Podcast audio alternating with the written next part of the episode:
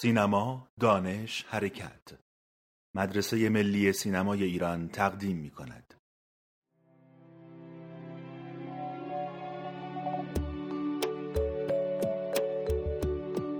خوش آمدید به پادکست پاپریکا. من تاها حسین نژاد هستم. سال نو تو مبارک. امیدوارم که سال خوبی باشه بر همتون. پاپریکا یه پادکستیه با موضوع سینما. تلاشمون اینه که توی این گفتگوهایی که با اهالی با تجربه سینما خواهیم داشت بیشتر به موضوعات فنی، حرفه‌ای و هنری سینما بپردازیم. جوری که برای هنرجویان سینما و کسایی که به فن و هنر سینما علاقه مندن بتونه جذاب باشه و جنبه آموزشی داشته باشه. مهمان اولین اپیزود ما آقای کمال تبریزی هستن. آقای تبریزی از کارگردانان با تجربه سینما ایران هستن. نیازی به معرفی بیشتر ندارن. بریم اپیزود رو گوش بدیم. صدای من چطوره؟ صدای من فکر کنم خوبه. صدای آره. شما عالیه. من امروز به هر کی می‌گفتم که قراره با کمال تبریزی صحبت کنم همشون لاولای صحبتشون بلا استثنا اسم دو تا فیلم می اومد. یکی مارمولک بود یکی لیلی با من است. آره، خیلی جالبه این دوتا انگار که اصلا تو جز فرهنگ عامه شده. یعنی هر کی تو خاطره همه مونده. چی میشه به نظرتون یه مثلا فیلمی موندگار میشه؟ خب اینم خصوصیات یه فیلم که می‌تونه انقدر موندگار بشه توی خاطره مردم. مثلا میره جز فرهنگ عامی مردم میشه چیا چیا می‌تونه باشه؟ ببین من فکر می‌کنم نکته اساسی موندگاری یک فیلم واقعا برمیگرده به اینکه چجوری همه شرایط با همدیگه کاملا مچ میشن یا با همدیگه انتباق خیلی دقیقی پیدا می‌کنن. چون خب خیلی فیلم ساخته میشه خیلی فیلم ها هستش که مورد توجه قرار می‌گیره خیلی فیلم ها هست که بعد از ساخته شدن مثلا تو جشنواره‌های مختلف جایزه می‌گیره. ولی کدوم دسته از فیلم ها هستن که تو یاد و خاطره آدم ها میمونن؟ خیلی فیلم ها هست که پرفروش میشه ولی تو یاد مردم نمونه اون لحظه مخاطب زیادی داره ولی ماندگاریش معلوم نیست که به اون اندازه ای باشه که حالا تو اون دوره مخاطب داشت. به نظرم میاد که یک ارتباطیه یک رابطه دو طرفه است یک بردار دو طرفه است بین مخاطب و فیلم. اگه بخوایم کارگردان و عوامل دیگر رو سوا کنیم از یعنی موقعی که تو مرحله که فیلم داره ساخته میشه بعد از اینکه می‌رسه به نقطه ای که دیگه فیلم آماده نمایشه و تموم میشه همه خلاقیت هایی که در طول ساخته شدن فیلم باید اتفاق میافتاد بعد از اون فیلم یک هویت پیدا می‌کنه یه چجوری بگم بهتون؟ خودش یه کاراکتر پیدا می‌کنه. خودش مثل تقریبا یه موجود زنده میشه که شروع می‌کنه به ارتباط برقرار کردن. هر چقدر این ارتباط قویتر و صمیمیتر و نزدیکتر باشه تو یاد اون آدم هایی که به عنوان مخاطب این فیلم باش ارتباط برقرار کردن بیشتر میمونه. دیگه تو تاریخ سینمایی هم ایران هم دنیا می‌بینیم بعضی از فیلم ها هستن که توی خاطره ها میمونن. من این چیزی که دارم میگم مربوط به انتخاب منتقدین نیست مربوط به انتخاب پابلیک عمومی همه مردم. از اقشار مختلف تو یادشون میمونه. مثل مثل یه حادثه ای که ممکنه تو جامعه رخ بده و بمونه توی چی میگن تو ذهن مردم باقی بمونه. خب این حادثه می‌تونه ابعاد مختلف داشته باشه دیگه. مثلا براتون مثال بزنم. مثلا اتفاق جنگ این جنگی که در واقع بین ایران و عراق صورت گرفت یه چیزی که میمونه توی تاریخ و تو ذهنا باقی میمونه. خیلی ها باهاش در واقع خاطره دارن. خیلی در واقع باید خیلی طول می‌کشه تا اینکه از ذهنیت جامعه حذف بشه. این به خاطر اون ویژگی موقعیتی که این جنگ رخ داده و اتفاقاتی که افتاده همطوری در واقع سینه به سینه نقل میشه و تا حد زیادی باقی میمونه. فیلم هم تقریبا یه همچین چیزی. اگه بتونه اون تأثیر متقابل رو به وجود بیاره و شبیه یک کاراکتری بشه که از طرف خیلی یا دوست داشتنی میشه فیلم مثل یک دوستی که همیشه توی ذهن شما جا می‌گیره باقی میمونه و هیچ وقت فراموش نمی‌کنی واقعا همچین تأثیری رو می‌ذاره. فکر می‌کنم اگه بخوایم تعریف کنیم اینه. حالا اینکه چه مکانیزمی رخ میده که یه همچین اتفاقی برای فیلم میفته به نظر من خیلی پیچیده است. درست مثل خلقت میمونه. یعنی به بگیم بلا تشبیه ولی واقعا مثل یه خلقتی میمونه که خب همه تلاش می‌کنن گروه سازنده تلاش می‌کنن که اون به بهترین شکل ممکنی اتفاق بیفته و فیلم ساخته بشه. اما یه عنصر دیگه یک عامل دیگه حتما اینجا دقیله که اون دیگه با قواعد کلاسیک و نمی‌دونم مهارت های آدم هایی که دارن فیلم رو می‌سازن خیلی ارتباط پیدا نمی‌کنه. به یه قواره های دیگه برمیگرده. به یه موقعیت اجتماعی به اون در واقع انگیزه ها و خلاقیت ها و مزامینی که شکل می‌گیره برای ساخته شدن اون فیلم. موقعی که حتی دقیقا زمانی که این اتفاق میفته و اون نیاز جامعه برای برقراری این ارتباط موقعیت اجتماعی سیاسی جامعه همه اینا دست به دست هم میده و یه دفعه اتفاقی رو به وجود میاره. لزوما هم این نیست که مثلا اون فیلمایی که این اتفاق براشون میفته مثلا خطایی توش وجود نداشته باشه بی‌نقص باشه. نه ممکنه شما یه فیلم کاملا بی‌نقص بسازین ولی این اتفاق براش رخ نده و بالعکس. ممکنه فیلم دوچارتی ولی اون اتفاق براش میفته. یعنی نقص توش وجود داره. ولی کاملا اون ارتباط عمیق و قوی که به وجود میاد اون نقصا رو پوشش میده و شما با یه اثری روبرو میشین که تو ذهنتون باقی میمونه و تقریبا هیچ وقت فراموشش نمی‌کنه یعنی یه چیزیه که بعدا میشه آدم تحلیل کنه که چرا این اتفاق افتاد قبل نمیشه فرمولی به هیچ وجه به هیچ وجه. یعنی شما موقعی که دارین فیلمو می‌سازین اصلا نمی‌تونین پیش بینی کنی که این چقدر ممکنه ارتباط برقرار کنه.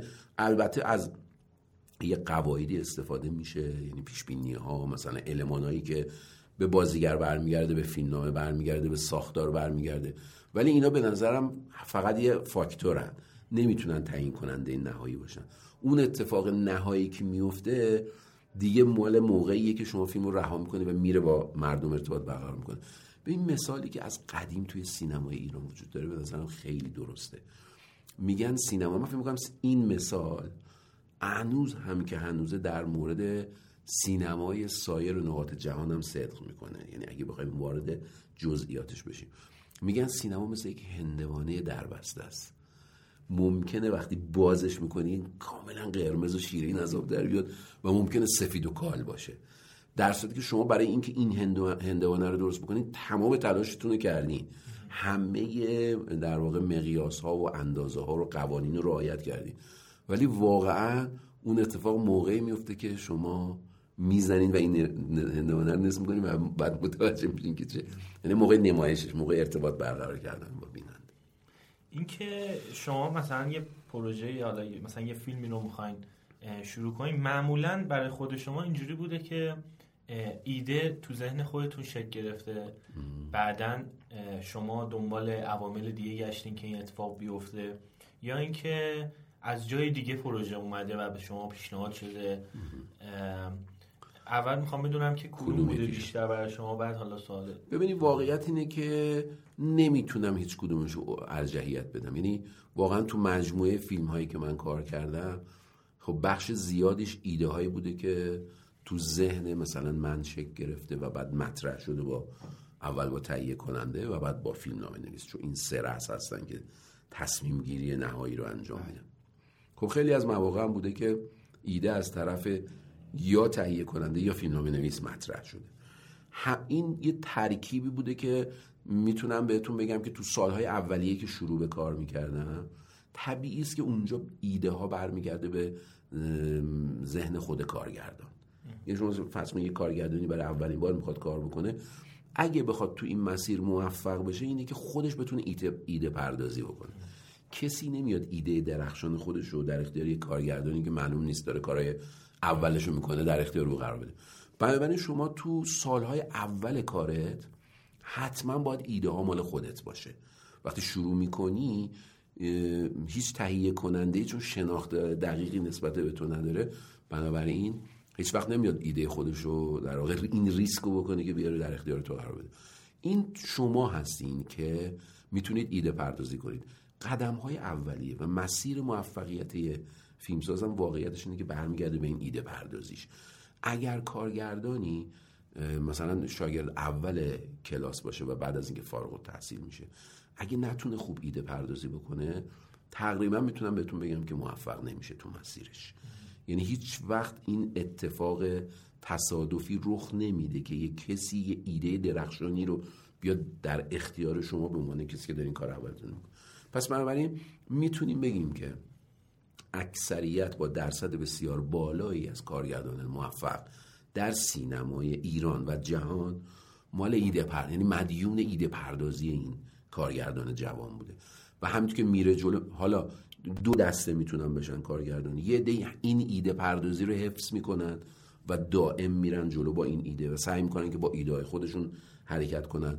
گاهن موفق میشن گاهی اوقات هم شکست می‌خورن چون ایده های اولیهشون خوبه ولی به تدریج ممکنه سقوط کنن ولی خب یک عده هم هستن که با ایده پردازی خودشون شروع می‌کنن و بعد چون در واقع نشون میدن که چه چی میگن قدرت و توانایی دارن توی این مسیر خود خود دیگران هم فیلم نامه نویسه میان ایده رو با اون مطرح می‌کنن تهیه کننده میاد ایده هاشو با اون مطرح می‌کنه. این شکل فکر می‌کنم که یعنی اینکه شما با ایده پردازی خودت شروع کنی ولی به تدریج ایده های دیگران هم بیاد و در کنار تو قرار بگیره و تو اون ایده ها رو بگیری و تمایل داشته باشی دوست داشته باشی که به رو کار بکنی این مسیر مسیر موفقیت آمیز تریه تا اینکه یک نفر فقط تکیه کنه به ایده های خودش. امکان سقوطش مثلا ممکنه واقعا این پله های موفقیت رو بره بالا ولی دیگه وقتی به نقطه اوج می‌رسه شروع کنه به پایین اومدن. برای اینکه بتونه دائم رو اون قله یا نزدیک های قله حرکت بکنه اینه که از ایده های دیگران هم کمک بگیره.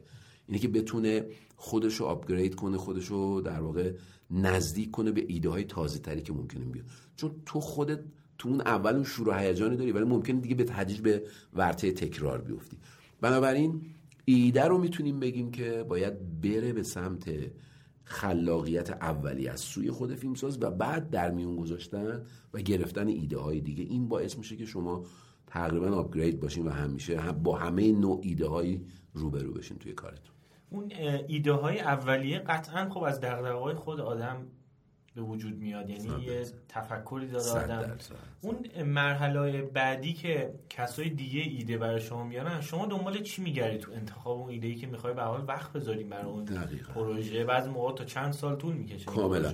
ببینید واقعیت اینه که شما با ایده های خودتون شروع می‌کنی و همه انسان ها یعنی منهای اینکه یعنی من بعد هنرش رو کنار می‌گذارم. تمام آدم ها به تعداد شخصیت خودشون به تعداد شخص یک نفر خودشون. حاوی و در واقع صاحب یک جور دیدگاه هستن یک جور جهانبینی هستن. یه تعریفی دارن از خودشون و نسبتی که خودشون نسبت به طبیعت هستی و خلقت وجود داره. خب این تعریفی که همه آدما چه دانسته چه نادانسته خداگاه چه ناخداگاه. دارن باعث ایجاد کشش هاشون میشه. یعنی اینکه مثلا فرض کن حتی من فکر می‌کنم تو خوردن ها دوست داشتن ها تمایل ها رفتار نوع گویش همه اینا روش تاثیر می‌ذاره. و اون آدم رو به لحاظ نقطه دیدگاه و صاحب نظری که هست تبدیلش می‌کنه به اینکه چه چیزهایی رو توی زندگی گزینش می‌کنه. دیدیم بعضی ها مثلا یه خوراک غذاهایی رو دوست ندارن یا به یه غذایی کشش بیشتری دارن.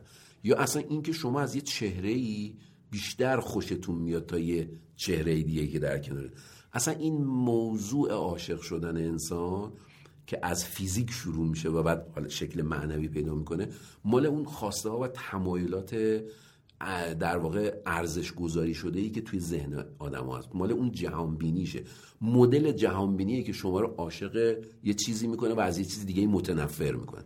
بنابراین شما با اون ایده ها شروع می‌کنین و پیش میرین و همیشه هم این ایده در کنارتون میمونه معمولا. این در واقع چیز روتینشه دیگه مسیر روتینشه. ولی به تدریج که جلو میرین حالا ایده های دیگه هم میاد. ایده دیگه ممکنه با خوندن یک کتاب باشه. ممکنه رفتن تو یک جلسه باشه یا دیدن یه عکس باشه دیدن یه تابلو باشه. یه ایده جدای از شما به سمت شما میاد. ممکنه یه طرحی باشه از طرف یه فیلمنامه نویس ممکنه با دیدن یک فیلم شما یه دفعه ایده ای به ذهنتون برسه. تو هر شرایط موقعیتی که قرار می‌گیره این ارتباط بده بسونه وجود داره دیگه. خب اون ایده ها که وجود پیدا در واقع به وجود میاد به اندازه ای که شما رو جذب می‌کنه بر مبنای اون ایده اولیه که شما دارین به اون اندازه شما کشش پیدا می‌کنید نسبت به اون موضوع. بنابراین می‌بینید که خیلی از کارگردانه که در واقع تعریف تعلیف یا معلف بودن رو بهش اطلاق می‌کنیم همیشه این مسیر رو میرن مگر اینکه کارگردان تکنسی هم باشه. تکنسی هم معنی اینه که شما یه مترجم دارین یه متنی رو میدین به اون مترجم. این شروع می‌کنه برای شما اینو ترجمه کردن. خیلی از اپلیکیشن های امروزی هست که شما متن رو بهش میدین از اون ترجمه می‌کنه به هر زبانی که می‌خواین. این این میشه مدل تکنسی یعنی ما ما کارگردانایی هم داریم که صرفا فنی هستن. دیدگاه تعلیفی ندارن. هر چی که شما به این کارگردان بدین هر فیلم نامه بدین صرف نظر از گرایش و تمایل خودش چون حرفه خودش می‌دونه که باید این کارو بکنه بنابراین می‌تونه برداره اون اون فیلمنامه رو برای شما تبدیل به فیلم بکنه. ولی اینجا دیگه شما دیدگاه تعلیفی ندارید دیدگاه جهانبینی و نوع نگاه کارگردان ندارید. اون نوع نگاهی که شما بهش سفارش میدین و برای شما انجام میده. من اون بخشش کاری ندارم چون خیلی از کارگردان ممکنه اصلا کاری نداشته باشن به مضمون و این دیدگاهی که شما ممکن داشته باشین.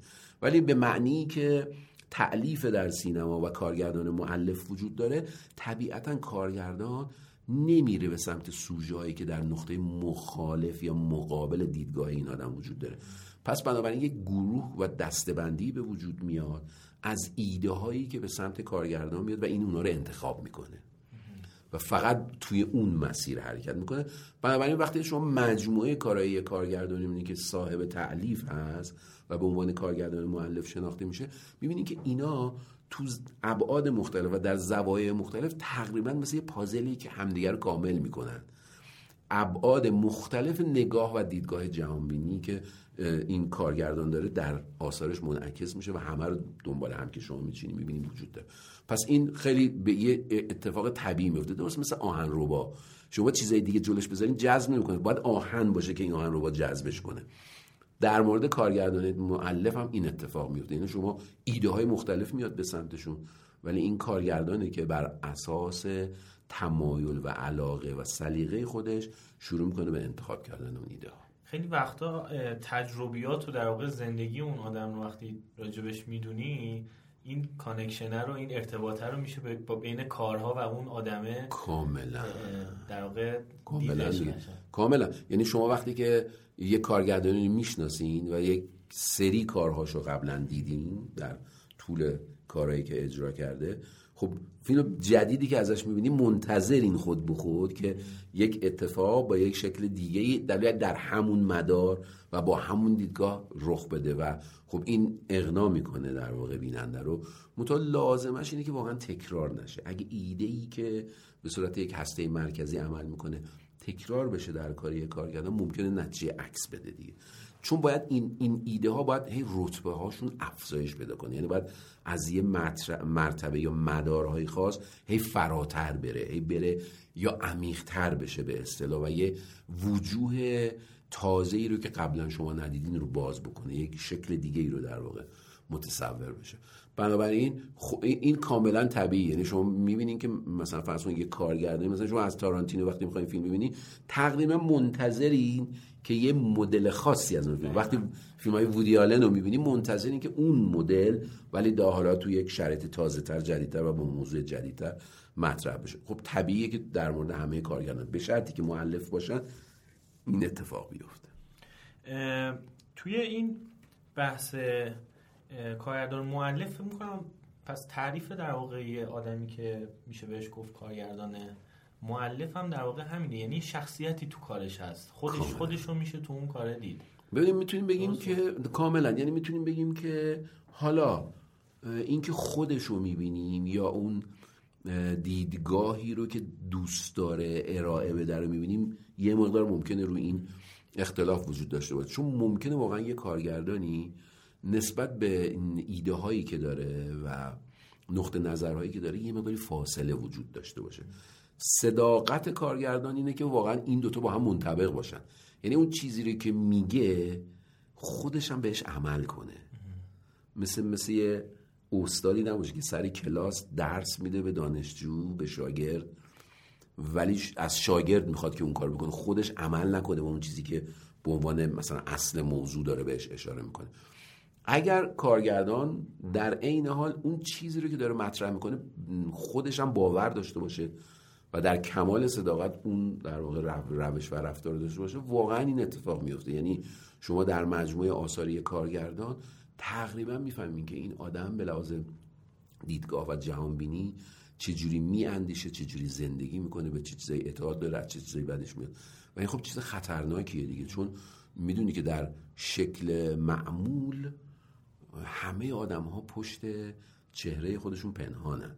چون شما نمی‌دونید که آدمایی که تو جامعه دارن زندگی می‌کنن و شما از کنارشون عبور می‌کنید اینا به چه چیزایی اعتقاد دارن؟ اینا چه چیزایی رو باور دارن؟ به چی رو درست می‌دونن؟ چی رو غلط می‌دونن؟ این یه امر طبیعی ماهی چون باید با هم در واقع رابطه داشته باشیم مراوده داشته باشیم بتونیم همدیگر رو درک کنیم.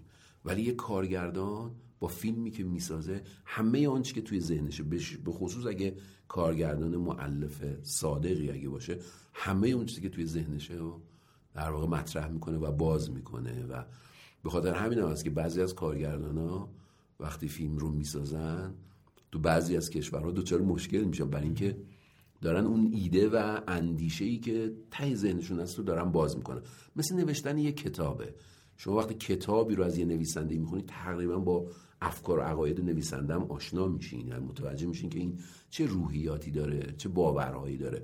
در سینما هم این اتفاق میفته یعنی کارگردان مثل کسیه که تقریبا اگه بخوایم مثال بزنیم شروع می‌کنه به درآوردن لباساش و شما اون آدم رو بدون واسطه می‌بینید در صورتی که همه توی جامعه پوشش دارن. منظورم پوشش ذهنیه. شما نمی‌تونید به این راحتی در مورد یه آدم قضاوت کنید فوقش ممکنه از نوع لباس پوشیدنش بفهمید که این ممکنه مثلا یه همچین اعتقاداتی داشته باشه که اونم خیلی تعیین کننده نیست. ولی یه کارگردان وقتی یه فیلمی رو می‌سازه و وارد هیته و یه حوزه ای میشه تقریبا شروع می‌کنه ذهنش رو اوریان کردن برای دیگران و دیگران به خاطر همین هم که در موردش قضاوت می‌کنن. به همین خاطره که منتقدین راجع به همه آثار در واقع سینمایی اظهار نظر می‌کنن و این اظهار نظر در مورد کارگردان های معلف مستقیما برمیگرده به خود کارگردان چون خود کارگردان یک رابطه عمیق اعتقادی برقرار می‌کنه با اثر خودش. بنابراین شما وقتی اثر رو نقد می‌کنید دقیقا.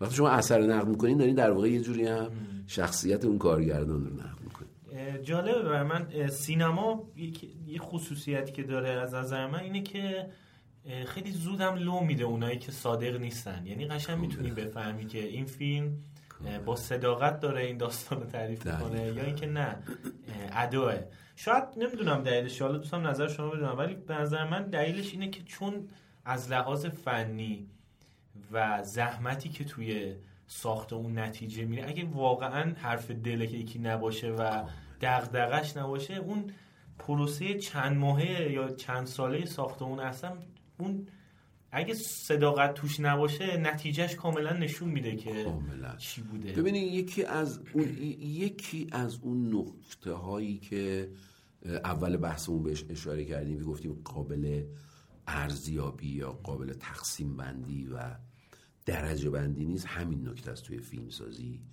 و اون اینه که چقدر کارگردان باور داره اعتقاد داره و با صداقت تمام داره اون اثرش رو می‌سازه. هر چقدر میزان این صداقت افزایش پیدا بکنه در فیلم منعکس میشه و ارتباط عمیقتری رو بین فیلم و مخاطب برقرار می‌کنه و بالعکس. بنابراین خیلی از وقتا شما ببینید که اون اون ارتباط لازم. همه چیه فیلم درسته. اجراش درسته بازی ها درسته. به باز با یه ضرب المثلی به اصطلاحی میگن که جزئیاتش خوبه ولی مردشور ترکیبش می‌برن یعنی با هم که کنار هم دیگه میان می‌بینید این اتفاق نمیفته واقعا یک اثر جادویی در سینما وجود داره که مال اون حال شماست مال اون روحیه شماست. مال اتفاقیه که از طریق یک قوانین ناشناخته به فیلم منتقل میشه. مال پشت صحنه شماست. اصلا واقعا چه رابطه پشت صحنه وجود داره و چه حس و حال و حضوری وجود داره این می‌تونه به فیلم روی فیلم منعکس بشه. به چه با چه مکانیزمی واقعا قابل تحلیل و تجزیه نیست و نمیشه خیلی در موردش صحبت کرد و اصلا قابل اثبات نیست.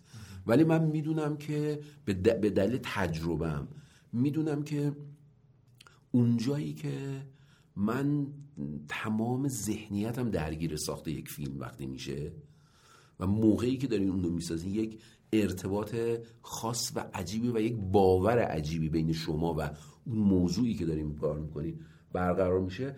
تقریبا اون اتفاق رخ میده. یعنی یه در واقع اتفاق عجیبی که هیچ جوری هم نمی‌تونی توضیحش بدی این از کجا اومده.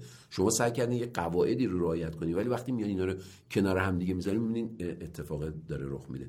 مثلا برای تجربه می‌خوام اینو بگم بهت. حتی یه وقتایی اتفاق عجیبی که میفته اینه که شما موقعی که دارین یه صحنه رو می‌گیرین هر کاری می‌کنین صحنه درست نمیشه.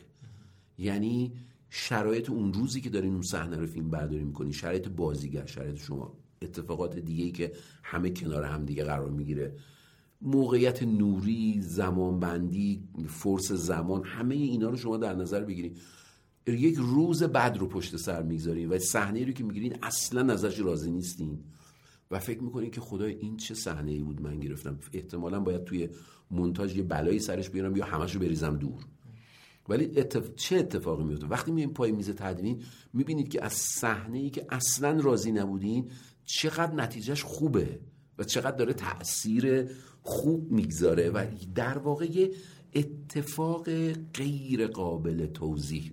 رخ داده توی ساخته عکسش هم هستا یه وقت یه صحنه رو می‌گیرین خیلی خوشحالین. یعنی میگید که ببین این دیگه دقیقا اون چیزی که می‌خواستم شده. بعد میریم پشت میز تدوین نگاه می‌کنیم اصلا حسی که سر صحنه شما داشتین اینجا نیست. اصلا صحنه در نیومده اصلا خوب نشده. و مثل یه لکه توی فیلم شما میمونه برای همیشه. اگه بتونید حذفش کنی حتما حذفش می‌کنی. می‌خوام بهتون بگم که خب یه جا... یه وقتایی هم نه طبق قاعده پیش میریم. ولی می‌خوام بگم در کار سینما در اصولا در کار خلاقه هنری یک عامل اگه بخوام اسمشو بذارم ماورایی توی کار وجود داره. غیر قابل توضیحه و غیر قابل فهمیدنشه. ولی ممکنه به یه چیزایی برمیگرده به یک رفتارهایی به یک کارهایی به یک موقعیتی که مثلا فرض کنید توی چی میگن میگن اونایی که میگن باید موقعیت در چی میگم؟ اجرام آسمانی و ستارگان کهکشان در این موقعیت سعد و در واقع مناسب قرار بگیرن که تا این اتفاق بیفته. بعضی وقت ممکنه اینجوریه. یعنی تو در مورد کاری که داری می‌کنی و خلقی که داری به وجود میاری این این اتفاق است که باید رخ بده و درست اتفاق بیفته و میفته ولی المانهاش از دست شما خارجه. یعنی هر کی بپرسه من نمی‌تونم توضیح بدم که چه اتفاقی افتاده که اینجوری شده. اما اینکه حتما این اتفاق میفته و شما در موقعیتی که دارین یک خلق هنری رو می‌کنی یک المانهای کاملا غیر فیزیکی و غیر مادی در واقع دخیل هستن که مال حال روحیه و احساسات شما میشه. مال همون صداقتی که میگین به اون مربوط میشه. مال اینه که تو اون روز تو چجوری شروع کردی و چجوری تموم کردی؟ یا چند وقت پیشش چیکار کردی که داری نتیجهش الان می‌بینی؟ چه مثبت چه منفی؟ بنابراین اینا خیلی به نظر من تاثیر می‌ذاره و خیلی تعیین کننده است. من یه مثالی بزنم با تو خیلی جالبه. یه مقاله بود از جان فورد میخوندم که در مورد ساخت خوشهای خشم صحبت می‌کرد. یه حرف خیلی عجیبی می‌زنه توی اون. مقاله که به صورت حالا فکر کنم مقاله نبود یه پرسش بالا این خبرنگار ازش سوال می‌کرد.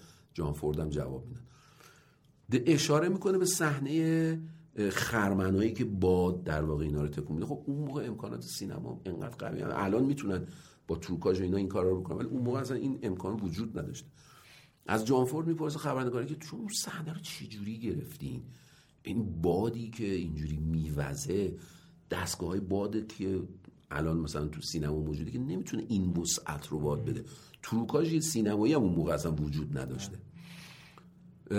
این این پلان چجوری گرفتی؟ برای من خیلی تعجب آور بود خب این منتظر بود که مثلا جان فورد بگه ما اینجوری آب و هوا رو مثلا بررسی کردیم بگیم چجوری باد جان فورد بعد میگه میگه من یه دوست سرخپوست دارم که هر وقت می‌خوام یه همچین صحنه ای بگیرم اینو میارم سر صحنه.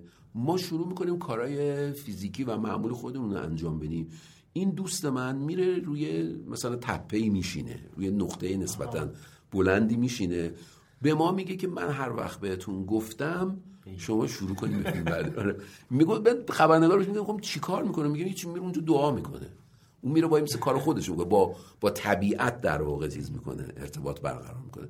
و وقت اون مثلا پنج دقیقه قبل از اینکه باد بیاد به ما میگه ما دوربینامون کاش می‌گرفتیم اون صحنه رو. می‌خوام بگم واقعا در کار خلاقیت و هنر یه اجزایی وجود داره که کاملا غیر قابل قانونمندی و دستبندی و این هاست این چیزیه که بعد این همه سال بهش رسیدین دیگه. از, بله از اول دید... اون اوایل به هیچ وجه. که دیدتون چجوری بود اصلا اول من دیگه مثل دانشجوی سینمایی که تقریبا تازه فارغ التحصیل شده یه سری تجربیات کار با دوربین و فیلم و عکاسی و دوربین فیلم برداری اینا داشته. و خب اون موقع شما اصلا به این جزئیات جزئیاتی که عملا به وجود اون موقع اصلا تو فکر می‌کنی که خب من معلمم استادم سر کلاس چی گفته؟ باید این کارو بکنم؟ به من گفته نور باید اینطوری نور بدی. اگه سیاسفید کار می‌کنی اینجوری اگه رنگی کار می‌کنی اینجوری. و سعی می‌کنی همه اون قواعد رو رعایت بکنی. اگه می‌خوای بازیگر رو هدایت بکنی باید این کارو بکنی. اگه می‌خوای دکوپاژ کنی باید این کارو بکنی. همه آموزایی که توی کلاس بوده رو شروع می‌کنی انجام دادن. ولی همچون که میری جلو و در واقع فیلم اول دوم سوم همجوری به تدریج می‌سازی میری جلو آروم آروم می‌فهمی که ها تدوینی که در موردش توی کلاس استاد مثلا برای شما بحث کرده و صحبت کرده قواعد خودش رو داره ولی می‌تونه اتفاقات دیگه ای هم بیفته موقعی که شما موقعی تدوین کنی. یک اتفاقات کاملا تصادفی و غیر قابل پیش بینی و غیر قابل گذاشتنشون تو اون مدار قوانینی که توی تدوین وجود داره. اینا به تدریج به دست میاد یعنی شما آروم آروم که کار می‌کنیم اینی که مثلا من توی فلان فیلم یه چیزی رو باید رعایت می‌کردم رعایت نکردم ولی نتیجهش بد نشد. یه اتفاق دیگه افتاد. در مورد هدایت بازیگر خب من باید طبعا یه مسیر خاصی رو پیش می‌رفتم ولی اون کار رو نکردم بنا به دلایلی. و یه اتفاق دیگه افتاد ولی نتیجهش خیلی خوب شد. این باعث میشه که آروم آروم شما متوجه میشین که علاوه بر آنچه که به اصطلاح به عنوان قانون و قاعده کلی وجود داره یه استثناءاتی هم وجود داره که اصطلاحا اگه خاطرتون باشه می‌دونی که توی حوزه های دیگه هم وجود داره. بهش میگم فوت و فن اون کار. فوت و فن رو شما تو هیچ کتابی پیدا نمی کنی مخصوص خود اون آدمه. و احتمالا مثلا اگه شاگرد نزدیک های نام داشته باشه او مسیرش ادامه میده. می‌دونید درست مثل آشپزی میمونه. مثلا شما فرض کنید که یه یه غذایی رو یه مثلا فرض کنید خورشت قیمه رو خب همه که درست می‌کنن معلوم مواد لازمش چیه؟ سیب زمینی می‌خواین لپه می‌خواین گوش می‌خواین. ولی خب هیچ کدوم از این قیمه ها که دو نفر یا چند نفر ساختن شبیه هم نیستن. مزه هاشون با هم کاملا فرق می‌کنه. اونا یه قاعده رو رعایت کردن تو پختن این.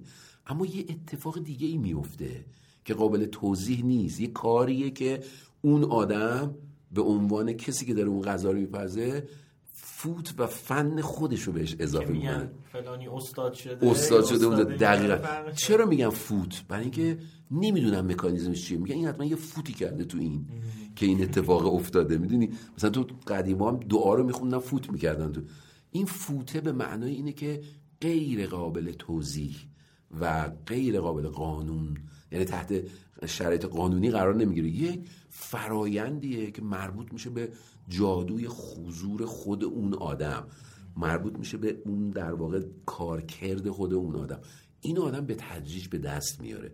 آروم آروم که میریم جلو می‌فهمیم که این شگرد تو یواش یواش به دست میاد. بعد دیگه شما به یه نقطه ای می‌رسین که برای ساختن فیلم اصلا دیگه در... یعنی شما روز اول که من فیلم میساختم همه دغدغم این بود که دوربین کجا باید بذارم؟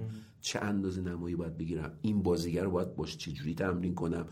این فیلمنامه باید چه مشکلاتی داره باید برطرف کنم؟ طراحی صحنم باید چجوری؟ لباسام باید چجوری باید؟ همه جزئیات دیگه. چهره پردازی باید چی بگم؟ چیکار؟ یه خورده که فیلم می‌سازین یه خورده که جا میفتین در دیگه متوجه میشین که فیلمی که می‌خوایم بسازیم مسئله اصلیش دیگه این چیزا نیست. دغدغتون چه یه چیزای دیگه. یعنی دیگه اصلا می‌دونی که خب بالاخره چهره پرداز بیاد می‌دونی چی باید بگی فیلمنامه می‌دونی کجاش باید چیکار کنی. همه اونا رو می‌دونی اونا رو دیگه از بر میشه قواعد رو. ولی نگرانیت برمیگرده به یه چیزای خیلی خیلی عمیقتر و سختتر و دشوارتر و حیاتیتر و اساسیتر. اونه که دیگه وقتی شما رو به اون می‌خواید حالا مثلا فیلم چه می‌دونم 20 تو کار بکنی فیلم 15 و 16 تو می‌خوای کار کنی اونا تو رو نگران می‌کنه. که آیا می اون فوته رو باید کی در واقع دمید و کی باید در اون اتفاق بیفته؟ آیا اون اتفاق میفته برای فیلم؟ چون دیگه قواعد خیلی رو سرراست و روشن میشه برای آدم. شما از اون بابت دیگه استراب و استرسی نداری.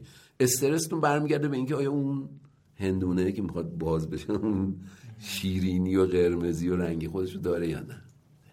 الان که شما می‌خواین یه فیلمی رو کار کنی به عنوان کارگردان دقدقهاتون چی هست؟ این موقعی که با در نقش کارگردان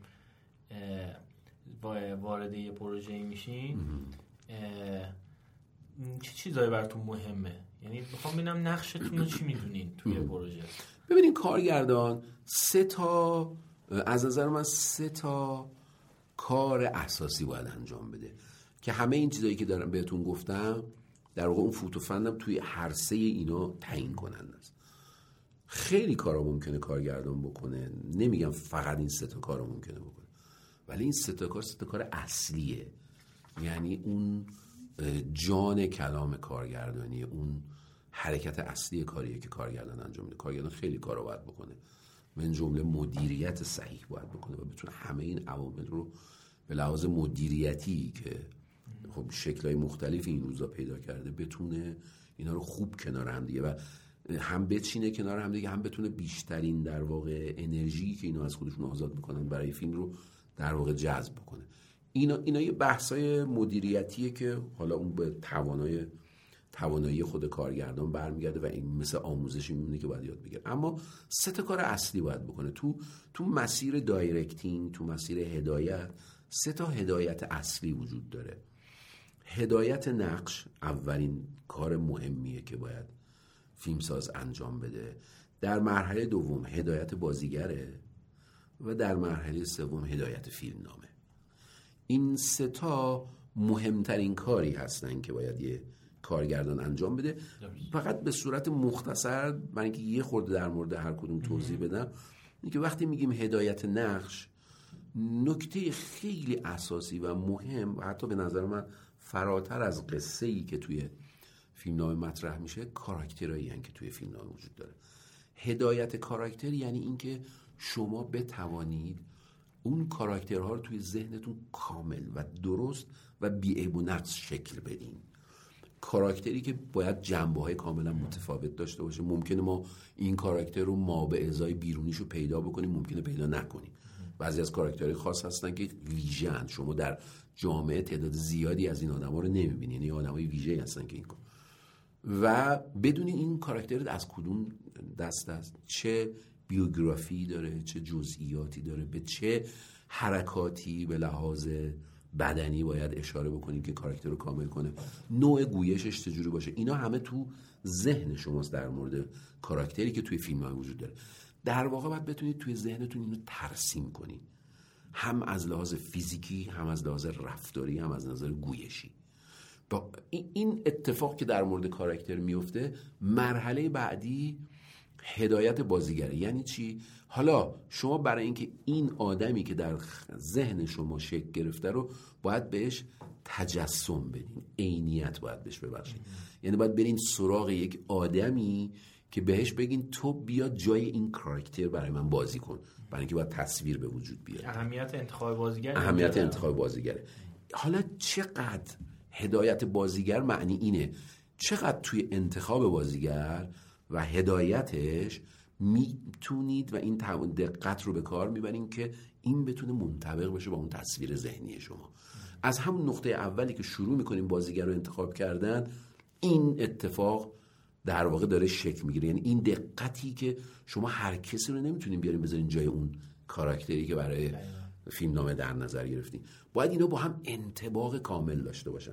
بنابراین همیشه میگن تو انتخاب بازیگر سعی کنید برید به سمت افرادی که درصد زیادی از ویژگی های نقشی که توی فیلم وجود داره اصلا خودش به صورت طبیعی داشته باشه.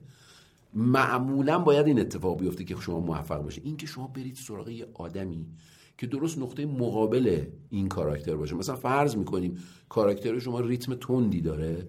شما برید سراغ یه آدمی که اصولا ریتمش کنده. خیلی سخته اینو با این منطبق کردن. یعنی شما هم خود شما عذاب می‌کشین هم اون آدم که برای اینکه ریتمش رو ولی اگه شما کسی رو انتخاب کنی که از ریت با شخصیت حالا جزئیات دیگر رو می‌ذاریم کنار. یعنی ریتمش با شخصیت شما درست منطبق باشه. خود به خود گویشش درست میشه راه رفتنش ریتمش که درست بشه خیلی چیزاش درست میشه. و شما کارتون ساده تر میشه. این هم یه بخشیه که خیلی مهمه. اینکه چقدر شما دستتون بازه تو آدمای حرفه‌ای که به عنوان بازیگر وجود دارن یا آدمای غیر حرفه‌ای تازه کاری که به صورت آماتور هستن برین انتخاب کنید و بیارین منطبق کنیم این وجه نکته دوم در واقع کار بازیگر. نکته سوم هدایت فیلمنامه است. هدایت فیلمنامه حالا اتفاقی که میفته در مورد کاراکتر در مورد کل فیلمنامه هم میفته. شما وقتی یه فیلمنامه رو می‌خونین اینو دارم میگم مال مرحله که بعد از اینکه تمام بازنویسی ها انجام گرفته فیلمنامه شده کامل شده شده مانیفست شما برای اجرا. یعنی دیگه عیب و نقصی وجود نداره از نظر شما. خب حالا باید فیلمنامه رو هدایت کنی. یعنی چی؟ یعنی باید حالا تصوری که به صورت نوشته خام توی فیلمنامه اومده صحنه هایی که توضیح داده شده شما از طریق تصویر توصیفش کنین دیگه. این بخش باز مهمی از کار کارگردانیه اینکه چه جایی این اتفاق بیفته. اگه یه رستورانه این رستوران باید ویژگیش چی باشه؟ و در واقع فضاش چجوری باشه؟ و نوع حتی تختی فنی. یعنی شما وقتی میگین هدایت فیلمنامه توش هدایت فیلم بردارم هست. جای دوربینت کجا باشه؟ چه لنزی استفاده کنی؟ چه نوری استفاده اینا همه به هدایت فیلمنامه برمیگرده. یعنی شما وقتی فیلمنامه رو می‌خونین به عنوان کارگردان باید قادر باشید. که یک دور فیلم رو در ذهنتون ببینید. اون فیلمنامه هنوز ساخته نشده هیچ اتفاق نیفته. ولی داریم وقتی می‌خونین فیلمنامه رو تو ذهنتون تصویرش رو ببینید. این فیلم های ممکنه با یک از یک طریق یک کارگردان دیگه خونده بشه اون ممکنه تصویرسازی دیگه ای انجام بده در مورد فضای فیلمنامه شما باید اون تصویر رو انجام در واقع تو ذهنتون به وجود بیارین و بعد برید دنبال این که از طراح هنری، طراح صحنه، لباس، گریمور، فیلم بردار. از همه اینا عواملی که میان به کمک شما حتی چه چی میگم ویژوال چه جلوه ویژه میدانی تصویر همه اینا رو بیارید در خدمت اون تصور ذهنی که وجود داره. یعنی در واقع فیلمنامتون رو هدایت کنید و این اجرا رو هدایت کنید به سمت یک نقطه واحد و مشخص که اون اتفاقه بیفته. بنابراین این اگر کارگردانی در این سه مرحله در این سه نقطه و در این سه پایه موفق باشه و بتونه درست عمل بکنه فیلمش در واقع برقرار میشه. یعنی سه تا رأس پیدا می‌کنه که کاملا می‌تونه روی اونا تکیه کنه و دیگه فیلمش لنگ نزنه. کامل ایستاده باشه در واقع استابیلیتی داشته باشه کاملا سر جای خودش باشه.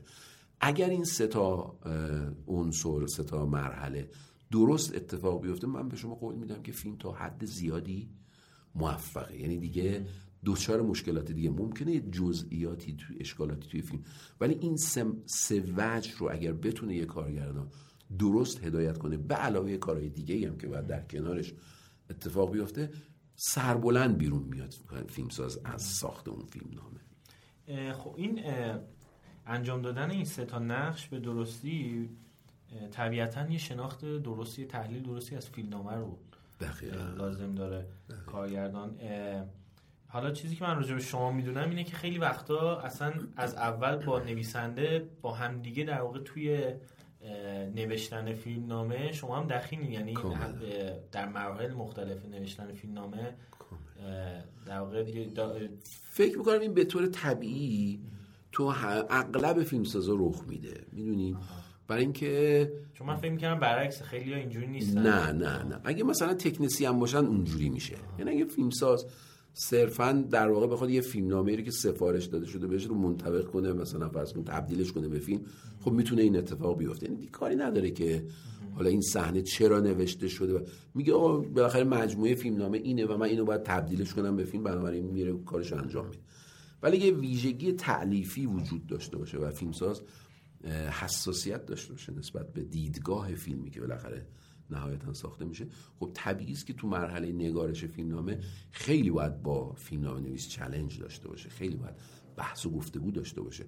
درست می‌دونید درست مثل عوامل دیگه فیلمسازی هستن. مثلا شما وقتی بازیگرتون انتخاب می‌کنید مدت های مدیدی باهاش شروع می‌کنیم به گفتگو به بحث کردن سر کاراکتری که قرار بازی بکنه. روخونی می‌کنین فیلم نامه رو و دائما راجع به یک جزئیاتی در مورد لحن در مورد رفتار در مورد کاراکتر این آدم در مورد بیوگرافی که اتفاقاتی در زندگی این کاراکتر که اصلا تو فیلمنامه نیست.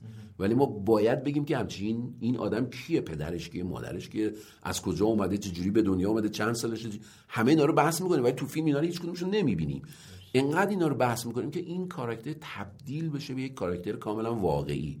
در مورد فیلمنامه هم باید این اتفاق بیفته. همینطور مثلا این بحثا با فیلم بردار هم اتفاق میفته تو مرحله تدوین با تدوینگر هم اتفاق میفته تو مرحله فیلمنامه نویسی مرتب باید هی با همدیگه این challenge رو داشته باشن کارگردان و فیلمنامه نویس. به اون کارگردانی که شکل تألیفی داره و فیلمنامه نویس هم که طبیعتا کار خودش رو می‌کنه. باید این challenge رو داشته باشه. یعنی در واقع کارگردان وارد مسیر نگارش فیلمنامه میشه به طور طبیعی و سعی می‌کنه که مسیر و سمت و سوی حرکت فیلمنامه رو ببره به سمت اونچه که خودش در واقع معتقد بهش هست و فکر می‌کنه که این این مسیریه که باید درست باشه. چون واقعا از یه ایده مرکزی برای نوشتن این فیلمنامه میشه صدها فیلمنامه نوشت. یعنی ایده مرکزی ثابت باشه. ولی شما اصلا سمت و سو و قصه و داستان رو ببری به اون سمتی که تمایل کارگردان هست یا تمایل اون نویسنده. بنابراین به طور کاملا طبیعی این اتفاق میفته و حتی می‌خوام بهتون بگم این انقدر ادامه داره که این چلنج و چالش با فیلمنامه نویس شروع میشه ادامه پیدا می‌کنه ورسیون های مختلف فیلمنامه نوشته میشه میاد تا اینکه به فیلمنامه نهایی می‌رسه. بعد تو شما تو چالش بعدی که با فیلم بردار داریم با طراح صحنه داریم با طراح لباس داریم با بازیگرتون داریم با همه عوامل وقتی دوباره این چالش شور صورت می‌گیره باز باعث یه تغییراتی میشه. در کلیت قصه تغییر ایجاد نمیشه. در جزئیاتش خیلی تغییرات ایجاد این میشه. تغییرات رو چجوری شما فیلتر می‌کنین؟ یعنی که با هدایت فیلمنامه که اشاره یعنی کردم اون, اون اساس اون تصور دقیقا. اون تصور ذهنیتون رو شما اول ایجاد می‌کنین. یعنی یک الگویی درست می‌کنین توی ذهنتون. بعد این پیشنهادا میاد. مثل مثل تیرایی که پرتاب میشه. اونایی که این به, به الگوی شما تناسب داره رو نگر میدارین. بقیهش که می‌بینی با الگوی شما متناسب نیست رو می‌ذارین کنار. و در کاملا این اتفاق میفته شما نباید راه ورود ایده پردازی های دیگران رو ببندید. نباید ببندید. باید باز بگذارین ولی اونها هم باید متوجه باشن که این ایده ها میان. یعنی شما اجازه بدین که ایده ها مطرح بشه. در مورد همه جزئیاتی که این فیلمنامه می‌تونه داشته باشه. اما کارگردان موفق اینه که این ایده ها رو بگیره و اونهایی رو که با این الگوی ذهنی خودش منطبقه رو بذاره. در درست مثل می‌دونین مثل تزیین یه غذاییه که خیلی خوشمزه درست شده پخته شده آماده شده. این تزیین کنارش به زیبایی این در واقع میافزایه. مثل مثل تذهیب و حاشیه نگاریه که توی کتب قدیمی وجود داره. دیگه مثلا معمولا تو متنای خیلی در واقع درست درمون متنایی که حالا شکل فلسفی و دیدگاه اجتماعی داشتن یه تذهیب کناری هم داشتن. دیگه مینیاتور کار می‌کردن کنار. این برای اینکه شما وقتی دارین متن رو می‌خونین یه حس خوبی در واقع برای شما به وجود بیاره دیگه. شما وقتی این کار رو می‌کنین دائما کمک می‌کنین به چی میگن؟ کامل شدن این دستپختی که حالا به عنوان فیلم می‌خواد عرضه بشه. شما این تزئینات رو وقتی میارین از طریق ایده های مختلفی که میاد کنار این قرار میدی خود به خود شکل میده. این این این تزئینات می‌تونه توی نوع پوشش باشه تو طراحی باشه تو رنگ باشه مدل نورپردازی باشه. همه فقط باید اینا همه بتوانن اون تزئینی که داره می‌کنی با اصل در واقع اون غذایی که هست باید همخونی داشته باشه. اینا بتونه همدیگه رو کامل بکنن. شما یه چیزی کنار این نذاری که اگه این دوتا رو با هم بخورین اصلا مریض میشی. باید یه چیزی کنار این بچینی که اینا مکمل همدیگه باشن کامل کننده همدیگه باشن. تو سینما هم دقیقا این اتفاق میفته. هر آنچه که می‌تونه به بازتر شدن و گسترش بهتر فیلمنامه شما کمک کنه و ارتباط بین مخاطب و اثر شما رو دقیقتر و کاملتر و عمیقتر بکنه رو باید بگیرید. و اضافه کنید و واقعیت اینه که شما با مجموعی از آدم ها و انسان سر و کار دارین که همشون صاحب ایده هن. نباید فقط به این فکر کنیم که نه مثلا فرض کنید فیلم برداری یه تکنسیانه یا طراح لباس من فقط یه خیاط خوبیه. نه, این, این به هیچ وجه نباید اینو فکر کنید باید اجازه بدی که اون آدم به لحاظ خلاقیت هنری خودش کاری که می‌تونه توی لباس توی صحنه توی نور تو همه چیزای دیگه توی چهره پردازی انجام بده رو انجام بده. خب ممکنه شما بعضیاش رو تو اون مسیری که تو الگوی خودتون در نظر گرفتین نباشه خب اونا رو کنار می‌ذاری ولی اونه که در کمک می‌کنه و در مسیر شماست و بردارهاش همسوی اون بردار اصلی طبیعیه که باید ازش استفاده بکنید این درسته پس بگیم که کارگردان در واقع کارگردان خوب اون کسیه که بتونه این فیلتر کردن رو درست انجام بده. یعنی الگوها رو تو ذهنش بتونه مشخص داشته باشه. به شدت به ولی باز درسته که مثلا آخر فیلم شما خود شگفت نمیشه که چقدر فرق کرد. خیلی اون ایده ای که اول خیلی خیلی. واقعا این شگفت به شدت میفته به شدت می... اگه شما اینجوری عمل بکنید می‌بینین که بعدا میگه آقا ما فیلمنامه رو میخوندیم این جزئیات توش نبود. ولی الان که داریم نگاه می‌کنیم یعنی چقدر هر کسی تونسته کاملا کاملا دقیقا میاد در واقع اینا هی میان کنار هم دیگه قرار می‌گیرن و تشکیل اثر رو میدن دیگه. یه مجموعه میشن که اگه همه بردارهاشون هم همسو باشه اصلا تاثیر خیلی خوبی روی مخاطب می‌ذاره در واقع به اصطلاح میگن فیلم از آب و گل در اومده دیگه. یعنی همه چیش به اندازه و به قاعده اتفاق افتاده توی فیلم. توی انتخاب بازیگرتون تا حالا شده که با ورود یه بازیگر پیشنهاداتی بده که حالا من بازیگر رو مثال می‌زنم توی بخش دیگه میشه. که اون الگوه رو تغییر بده. یعنی احساس کنین که خب یه مسیر جدیدی انگار پیدا شد. یا مثلا اون نقش رو بخواد یه جوری یه پیشنهادایی بده در مورد مثلا اون نقش. نه این نمی‌تونه این نه این اصلا نمیشه. چون ببینید اگر شما اون الگویی رو که برای ساخت این فیلم نامه تو ذهنتون در نظر گرفتید اگه اون رو بخواید دستخوش تغییر بکنید به نظرم دچار سردرگمی میشه. بعضی از فیلم ها دیدین دچار یه جور سردرگمی یه چیز دیگهش نخونه. دقیقا. یعنی یعنی اون به هر حال یه چیزیه که مثل یه موجودیه که باید اون شکلی متولد بشه. و تو اگه بخوای دست اینو برداری بذاری یه جای دیگه اصلا ناقص خلقه میشه. و خیلی از فیلم ها هستن که این اتفاق براشون میفته متاسفانه. یعنی اگه کارگردان نتونه کنترل دقیقی داشته باشه خیلی از فیلم ها اتفاق افتاده. اینجوری می‌بینیم. به خصوص توی فیلم های اول بعضی از جوونا که کار می‌کنن. خب میرن با آدمای حرفه‌ای کار می‌کنن. خب اون آدم حرفه‌ای طبیعتا برای خودش یه ایده پردازی خاصی داره. بعد میاد با ذهنیت این آدم به عنوان کارگردان منطبق نیست و بعد او در واقع مسلط میشه به دلیل تجربه سابقه ای که داره. و بعد شما می‌بینید نتیجه فیلم اون اتفاقی که باید بیفته نمیفته فیلم دچار دستانداز میشه مشکل لکنت پیدا می‌کنه الکن میشه در بیان بعضی از موضوعات. و شما احساس می‌کنید که فیلم سردرگمه از یه نقطه شروع نمیشه بره به یه نقطه پایانی برسه و خب این معمولا اینجور موقع لطمه زیادی می‌خوره. این مهمترین وظیفه کارگردانه که بتواند این تشخیص رو درست بده. یعنی یک دفعه سرگشته و یا جذب یک پیشنهادی نشه که اصلا ربطی به اون ایده مرکزی اصلی و اون الگویی که توی ذهنش ساخته نداشته باشه. تمام خلاقیت و توانه کارگردان اینه که یه چیزی رو یه عکسی توی ذهنش شکل می‌گیره. اگه بخوام دقیق تر بگم که باید دائم دنبال اون عکسه باشه. باید اون تا تابلویی رو که می‌خواد نقاشی کنه باید قبلا دیده باشه و همه رنگا و مسیر و کشیدن و اتودا و اینا همه باید توی اون مسیر باشه.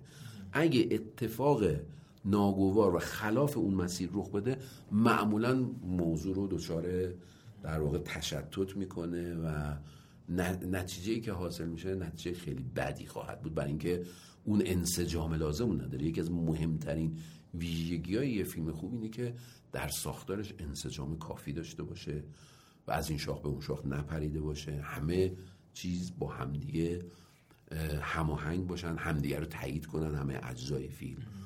و مثلا فرض کن شما تو کمپوزیسیون یا کادربندی دوربینتون باید این این ابعادی رو که رعایت می‌کنی این قراردادی رو که دارین انجام میدین و به قاعده رعایت کنی و به بینندتون بگین که داره با این قاعده فیلم پیش میره. من اخیرا چند وقت پیش یه فیلمی رو دیدم. فیلم اولی هم بود. خب مشکل اینجا خلاقیت داشت خیلی ولی این خلاقیت انسجام نداشت. یک دست نبود. و خب دوچار ضربه شده بود. یعنی فیلم دیگه نمی‌تونست.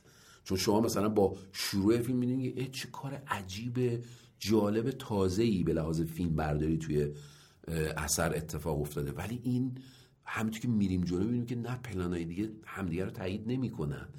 یعنی یواش یواش تو فکر می‌رسه که نکنه دستشون در رفته این کارو کردن یا یه اتفاقی افتاده. این آگاهانه مثل که صورت نده. فکر منسجمه پشتش نیست. وگرنه باید شما بر اساس اون انسجامه پیش برید دیگه. وقتی اون انسجام وجود داشته باشه مثل قاعده یا قراردادیه که شما بیننده میبندی می‌دونی؟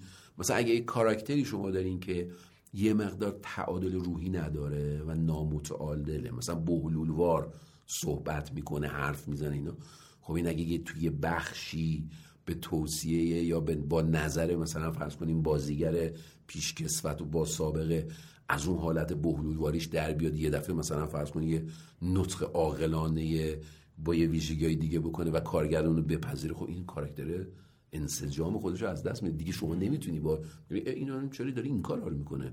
چرا داری اینجوری اینجا چرا داری اینجوری حرف می‌زنه؟ تو یه بخشی از فیلم شما می‌بینی کاراکتر داره یه کارهای دیگه می‌کنه یه حرفای دیگه.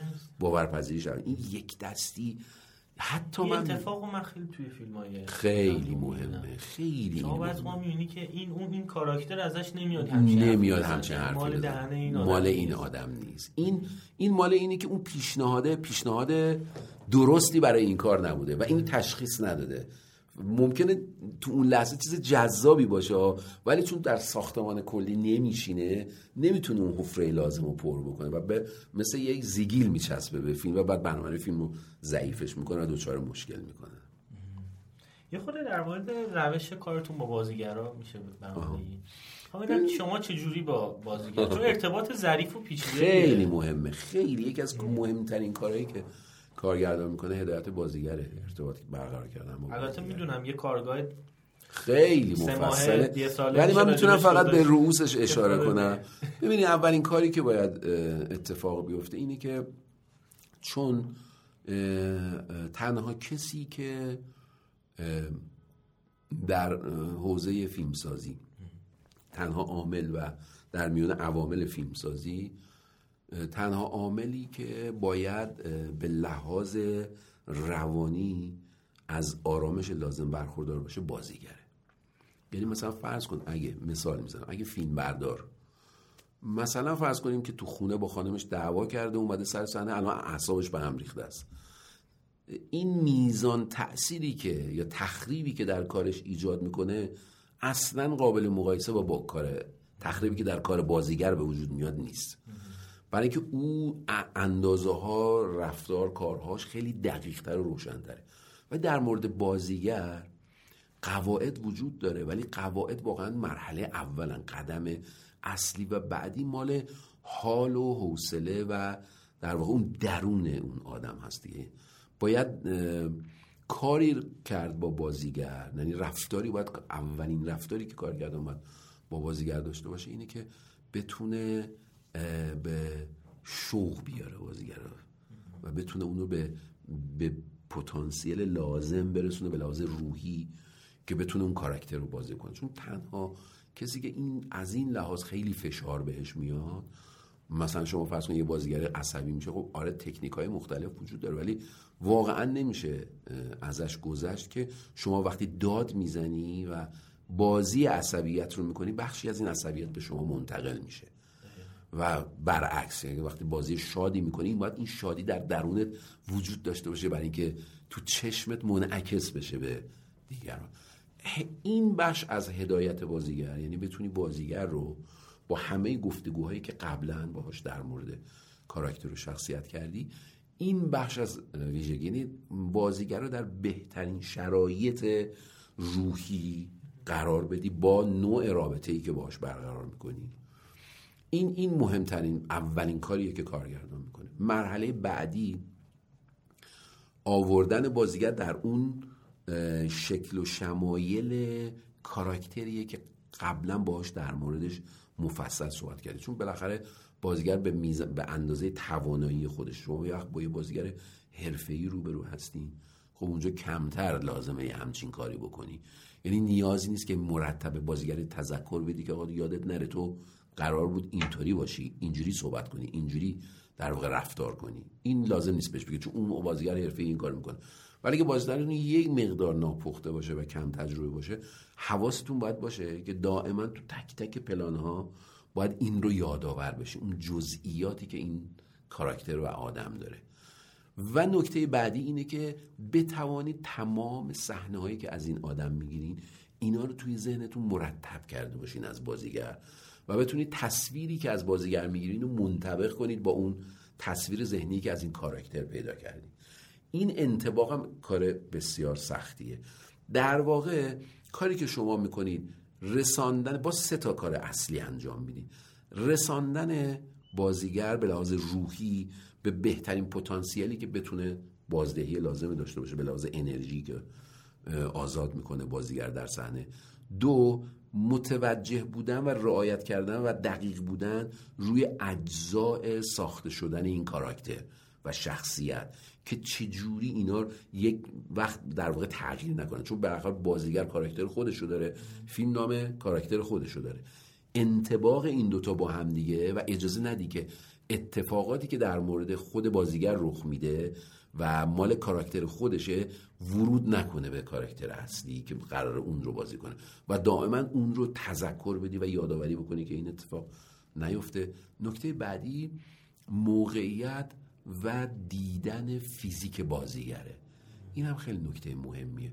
بعضی از بازیگرها بعضی از زوایاشون جذابترن. نمی‌خوام بگم زیباترن. جذابترن و نفوذ بیشتری دارن. یعنی شما مثلا دو تا نیمروخ بازیگر با همدیگه خیلی متفاوته. در واقع زوایای دورمی که از موقعیت های مختلف بازیگر رو می‌بینه اینو با همدیگه خیلی تفاوت دارن. بهترین زاویه‌ای که یه بازیگر رو معرفی می‌کنه معمولا یکی دو جا بیشتر نیست. و باید سعی کنی که بازیگر رو توی اون موقعیت قرار بدی. این این کار مربوط به بازیش هم میشه دیگه. یعنی سعی بکنید توی تقطیعی که انجام میدیم به لحاظ فنی مثلا از یک نیمروخش بیشتر استفاده بکنید که اون نیمروخ منظورم زاویه نیمروخ و سرخ و همه چیز دیگه. اون جذاب تره چون بعضی وقتا شما زاویه روبروتون خوب نیست. اون اون تأثیری رو که به لحاظ برقراری ارتباط داره ممکنه روبروی بازیگر خوب نباشه و سرخش خوب باشه یا نیمروخش خوب باشه و به عکس. یعنی ممکنه یه جایی شما تصمیم بگیرید از بازیگر اصلا تصویر نیمروخ نگیرین. یا روبرو باشین یا سرخ حالا یا راست باشین یا چپ. اینو اگه رعایت بکنید خیلی اتفاقات توی بازیگری میفته. معمولا این هست. برای اینکه ما صورتمون چهره هیچ کس قرینه به معنای مو به مو و دقیق نیست. یک بخش از صورت انسان یه مدل دیگه بخش دیگه یه مدل دیگه است. باید پیدا کنین زوایای attractive یه بازیگر رو. اون بخشش که جذابه و به شکل گرفتن کاراکتر شما کمک می‌کنه اون رو باید پیدا بکنید که این بخش دیگه کاملا فنی و در واقع دیدن زاویه چی میگن زیبایی شناسانه تصویر بازیگره. دیگه aesthetic در واقع تصویر و اینکه کجاها قرارش بده. اینم خیلی مهمه توی کاراکتر. چون بسته به مثبت و منفی بودن کاراکتر این می‌تونه فرق کنه. یعنی شما اگه کاراکتری تو منفی میشه اصلا باید بریم به زوایای منفی چهره بپردازیم. و اگه قرار مثبت باشه فقط باید زوایای مثبتش ببینیم.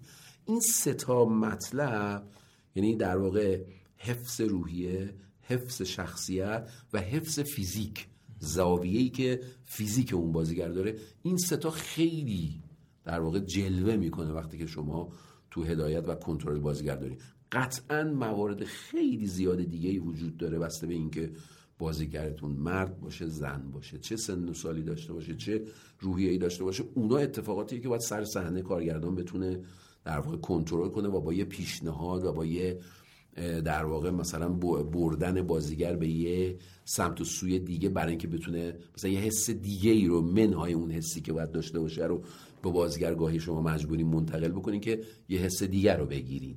همیشه نباید خود حس رو بگین اگه با ارائه خود حسی که تو اون صحنه است موفق نشدین باید از حسای دیگه استفاده کنین که معمولا این برای بازیگرای خردسال کودک و نوجوان خیلی خوب جواب میده. یعنی باید بتونین در واقع مشابه سازی کنین حسو چون ممکنه متوجه نشه کودک یا نوجوان اون حسی رو که می‌خوایم بهش منتقل بکنین. با تو عالم کودکی باید بهش منتقل بکنه و اونجاست که جواب می‌گیرین. بخود موقعی که می‌خواد احساسات خاصی رو از خودش بروز بده حتما باید این کارو بکنه. اما به هر حال هدایت بازیگر یک قواعدی داره ولی به عمده در واقع توانایی و موفق موفقیت کارگردان در هدایت بازیگر ناشی از تجربه زیادشه. یعنی واقعا اگه کسی که برای اولین بار داره با یه بازیگر چه آماتور چه حرفه ای کار می‌کنه در وهله اول فقط مجبور از قواعد استفاده کنه و اون قواعد ممکنه که خیلی کمکش نکنن. و این تجربه در طول سالیانه که باعث میشه که شما مثلا یواش یواش متوجه میشین که با کدوم بازیگر چه رفتاری داشته باشین. با همه بازیگرا به هیچ عنوان نباید یکسان رفتار کنین. بستگی به اینکه اون بازیگر چه روحیه ای داره چه خصوصیاتی داره خودش در واقع چه کاراکتری داره اگه اونو خوب بشناسین خیلی بهتر می‌تونین باش برن بنابراین بعضی از کارگردان هستن که این عامل رو هم به کارشون اضافه می‌کنن و اون اینه که وقتی با یه بازیگری که برای اولین بار دارم باش کار می‌کنم منظورم بازیگر آماتور نیست. ممکنه یه آدم حرفه‌ای باشه ولی شما دارین برای اولین بار باش کار می‌کنید یه کار خوبی که یه کارگردان می‌تونه بکنه برای هدایتش اینه که سعی کنه در طول زمان پیش تولید یا حتی مدت ها قبل از اون با بازیگرش رفیق بشه و دوست بشه و بهش نزدیک بشه و حتی رفت آمد کنه باش برای اینکه جزئیات و زوایایش رو بشناسه. کاری که بازیگر برای اجرای نقش بازیگرای خیلی حرفه‌ای و خیلی در واقع توانا معمولا این کارو می‌کنن یعنی مثلا فرض کن یه روش متداولش رو میگم برای اینکه خوب جا بیفته. مثلا فرض کن یک بازیگری که می‌خواد نقش یه آدم معتاد بازی کنه قطعا باید بره با چند تا آدم معتاد بشینه صحبت کنه بهشون نزدیک بشه اعتمادشون رو جلب کنه و اصطلاحاتشون رو یاد بگیره رفتارشون موقعی که مواد مصرف می‌کنن نمی‌کنن اینا رو باید همه رو بگیره از اونها. خب بازیگر خیلی از این چیزها رو نمی‌تونه فقط به ذهن خودش اتکا بکنه. باید بره اینا رو از عینیت یه الگویی که اون بیرون گذاره و واقعیه و خیلی باورپذیره از اونها استفاده بکنه. بعضی وقت برای کاراکتر پیش نمیاد همچی الگویی. ولی عمدتا معمولا هست این الگوهای بیرونی توی جامعه و بازیگری که خیلی خوبه سعی می‌کنه بره از اونها کمک بگیره و واقعا موفق میشه توی کارش. این کاری که بازیگر با نقش خودش در نمونه بیرونیش انجام میده کارگردان با خود بازیگر می‌تونه انجام بده. یعنی کارگردانی که می‌خواد حالا بازیگرش رو هدایت بکنه اول باید کاراکتر خود بازیگرش رو بشناسه و بعد بهش نزدیک بشه. سعی کنه باش دوستی کنه و انقدر نزدیک بشه که جزئیات رفتارش رو آروم آروم تشخیص بده. حتی انقدر با هم رفیق باشن که یه مقداری از بیوگرافیش رو هم بدونه. این کارگردان معمولا موفق تره. یعنی وقت کارگردانی که با بازیگرش رفاقت می‌کنه دوستی می‌کنه و باهاش صمیمی میشه و نزدیک میشه خیلی بهتر می‌تونه ازش بازی بگیره تا یه کارگردانی که با فاصله است و ممکنه نشناسه فقط دستوری عمل می‌کنه و مثلا میگه این کارو بکن اون کارو بکن اینا. این که توی تاریخ سینما خیلی وقت می‌بینی یه کارگردان با بازیگر اینم هست. بارها بارها بازی دقیقا. یعنی کاملا چون زوایای بازیگرش می‌شناسه و می‌دونه اصلا مدل کارش چجوریه و چه حس و حالی رو با چه رفتارهایی و با چه در واقع ظرافی اجرا می‌کنه خب کاملا می‌تونه خوب هدایتش بکنه. یعنی خود به خود چون این اتفاق میفته ترجیح میده که برای نقش دیگه هم سعی کنه که در کنار باشه و معمولا هم با هم دیگه کار می‌کنن. و این ارتباط دو جانبه است دیگه. چون با هم رفاقت می‌کنن خود به خود اون بازیگر هم دوست داره با این کارگردان کار می‌کنه و همینطور ادامه میدن و میرن جلو. چقدر دوست دارین که البته این حالا دوست داشتن اشتباه گفتم.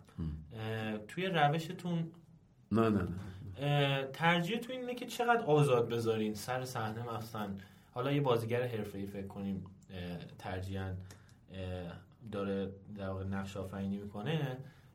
شما معمولا از کدوم دسته از کارگردان هستی؟ چون می‌دونم خیلی تفاوت وجود داره بین کارگردان این که خیلی آزاد بزنن یا اینکه خیلی در واقع مشخص بگن یه کاری رو انجام بده و چیز ببینید بستگی داره دیگه. من نمی‌تونم بگم که الان اگه بهتون بگم که نه من بازیگر اصلا آزاد نباید بذارم به نظرم درست نگفتم و برعکسش هم هستم میگم آقا نه بازیگر باید آزاد بزنیم. بستگی داره که شما با کی دارین کار می‌کنین با اون آدم. و چه نقشی رو قرار بازی بکنه؟ چقدر اون آدم چند درصد اون آدمی که انتخاب کردین من به حرفه‌ای و تازه کار بودنش اصلا کاری ندارم. میگم شما آدمیه که یه انسانی رو که انتخاب کردیم برای این کاراکتر در واقع نسبتی که اون انسان اون بازیگر با این نقش داره خیلی تعیین کننده است.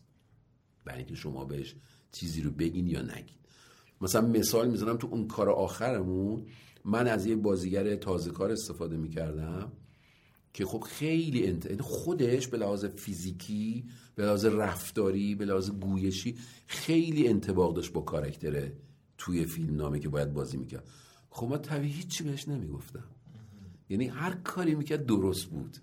یعنی کلماتی که میگو حتی پیشنهادایی هم که می آورد درست بود. یعنی خیلی خوب اینا با هم منطبق بودن و دائم لازم نبود بهش بگم که مثلا فلانی این کارو بکن اینجا اینجوری خودش هر عملی رو که انجام میدیم چقدر منطبقه با کاراکتره و دوست داشتنی و نتیجهش هم که می‌بینی همه تحسین می‌کنن میگن چقدر خوبه. خب نه یک کسی دیگه ای داشتم دوباره بازم اونم آدم تازه کاری بود. اون باید منطبق می‌شد بر کاراکتر. خودش اتفاقا درست عکس اون کاراکتر رو اصلا انتباقی نداشت. خب با اون خیلی حرف می‌زدم خیلی سعی می‌کردم که آقا اینو تند نگو اینو آروم بگو عجله نکن اینطوری باش اینطوری باش اینطوری باش. یعنی خ... کاملا برمیگرده به نوع نسبت و ارتباطی که بین بازیگر و کاراکتر وجود داره. اون خیلی تعیین کننده است که شما چقدر لازمه هدایت کنی چقدر لازمه حرف بزنی اصلا با بازیگر. اصلا یه وقتایی هست که هیچی نگی بهتر یعنی وقتی نمیگی درست میشه خودش و برعکس یه جایی باید حتما اینقدر اصرار بکنی روی جزئیات تا اینکه اون اتفاق بیفته.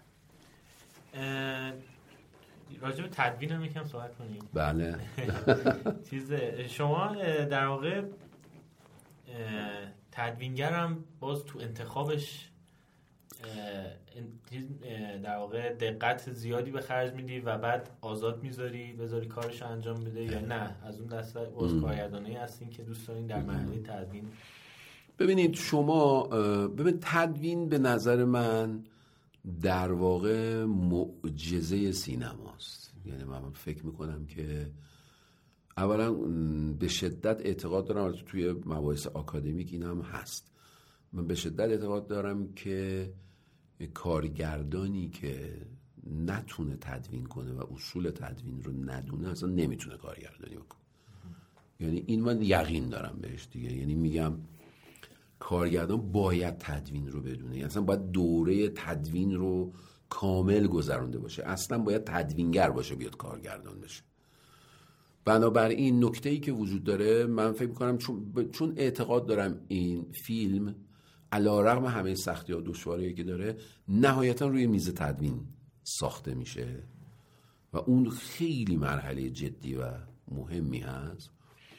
خودم فکر می‌کنم که اگر کارگردان که همه کارهایی که قبل از مرحله تدوین کرده تمام چیزهایی بوده که به ذهنش خطور می‌کرده و در واقع کارگردان قبل از تدوین تدوینش رو کرده. یعنی همه اون کارهایی که کرده در انتخاب بازیگر در انتخاب صحنه در موقعیت دوربین در واقع داره تدوین همه این تدوین رو کرده این گردآوری رو همه رو انجام داده. خب؟ قطعا باید کارگردان در مرحله تدوین دیگه خیلی دخالت نکنه. و بهترین راه اینه که تدوینی رو که انجام داده با همه در واقع خلاقیت که به خرج داده بهترین کار اینه که برای انتخاب تدوینگر دقت کافی بکنه و کسی رو انتخاب بکنه که مطمئن باشه که کارش رو بلده و می‌تونه تدوینگر خوبی باشه.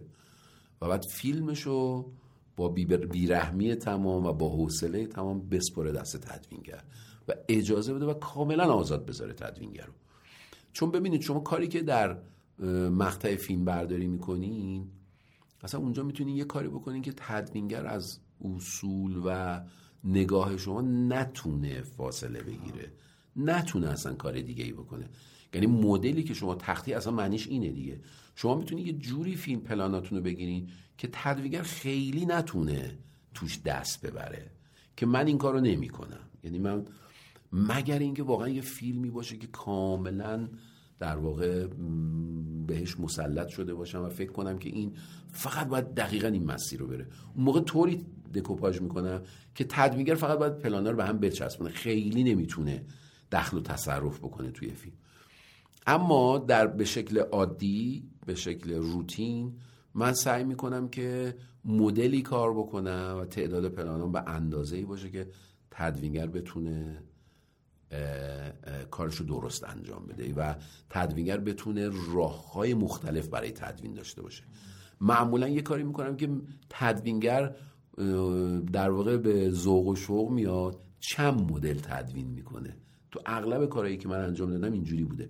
یعنی تدوینگر وقتی می‌خواسته تدوین کنه مدل دکوپاژ من یه جوری بوده که می‌تونسته مدل تدوینش رو تغییر بده و یه جوری دیگه ای تدوین کنه.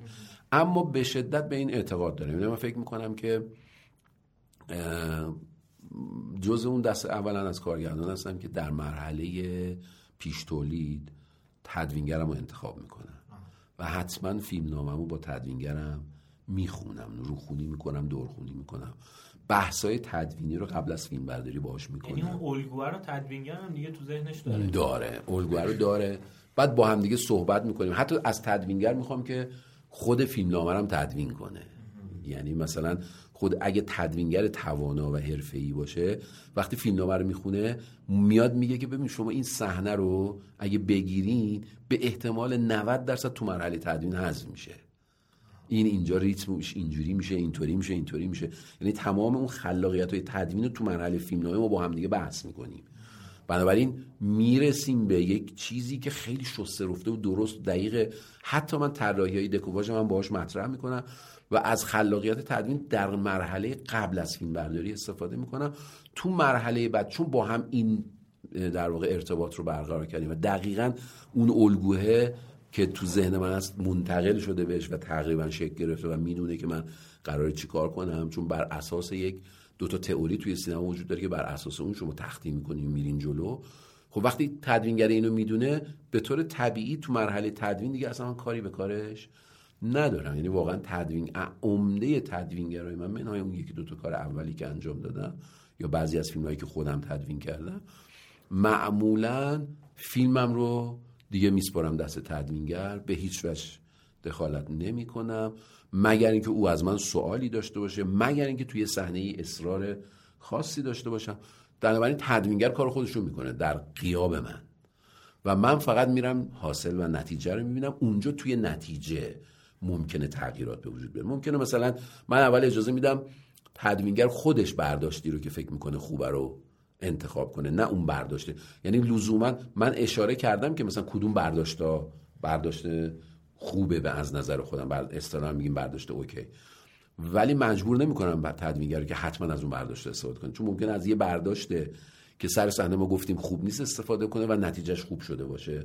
بنابراین اجازه میدم که این کارو بکنه و بهش اصرار نمی‌کنم که حتما از تیکایی که من گفتم اینو خوبن استفاده بکنه. ولی وقتی میرم مجموعه تدوین کارش رو می‌بینم اگه یه جایی ببینم که مثلا بازی بازیگر بخشش رو استفاده کرده که من دوست ندارم خب حتما میگم جایگزین کنه تغییرش بده. اگه یه مدل تدوینش هم باز توی صحنه دوست نداشته باشم حتما بهش میگم که اونو اصلاح بکنه. ولی اصولا دست تدوینگر رو کاملا باز می‌گذارم. یعنی موقعی که داره حتی رافکات میشه و اینها من اصلا حضور تقریبا ندارم و نمیخوامم داشته باشم. چون فکر می‌کنم خیلی از کارهایی که باید می‌کردم قبلا انجام دادم. دیگه اونجا باید بذارم تدوینگر هم اون خلاقیت خودش انجام بده. ولی طبیعتا وقتی به مرحله فاین کات اولیه رسید میشینیم با هم فیلم رو می‌بینیم. یکی دوبارم روی پرده می‌بینیم. چون که اینم نکته خیلی مهمیه. یعنی شما حتما حتما حتما چه فیلم اولتون رو داریم چه فیلم آخرتون.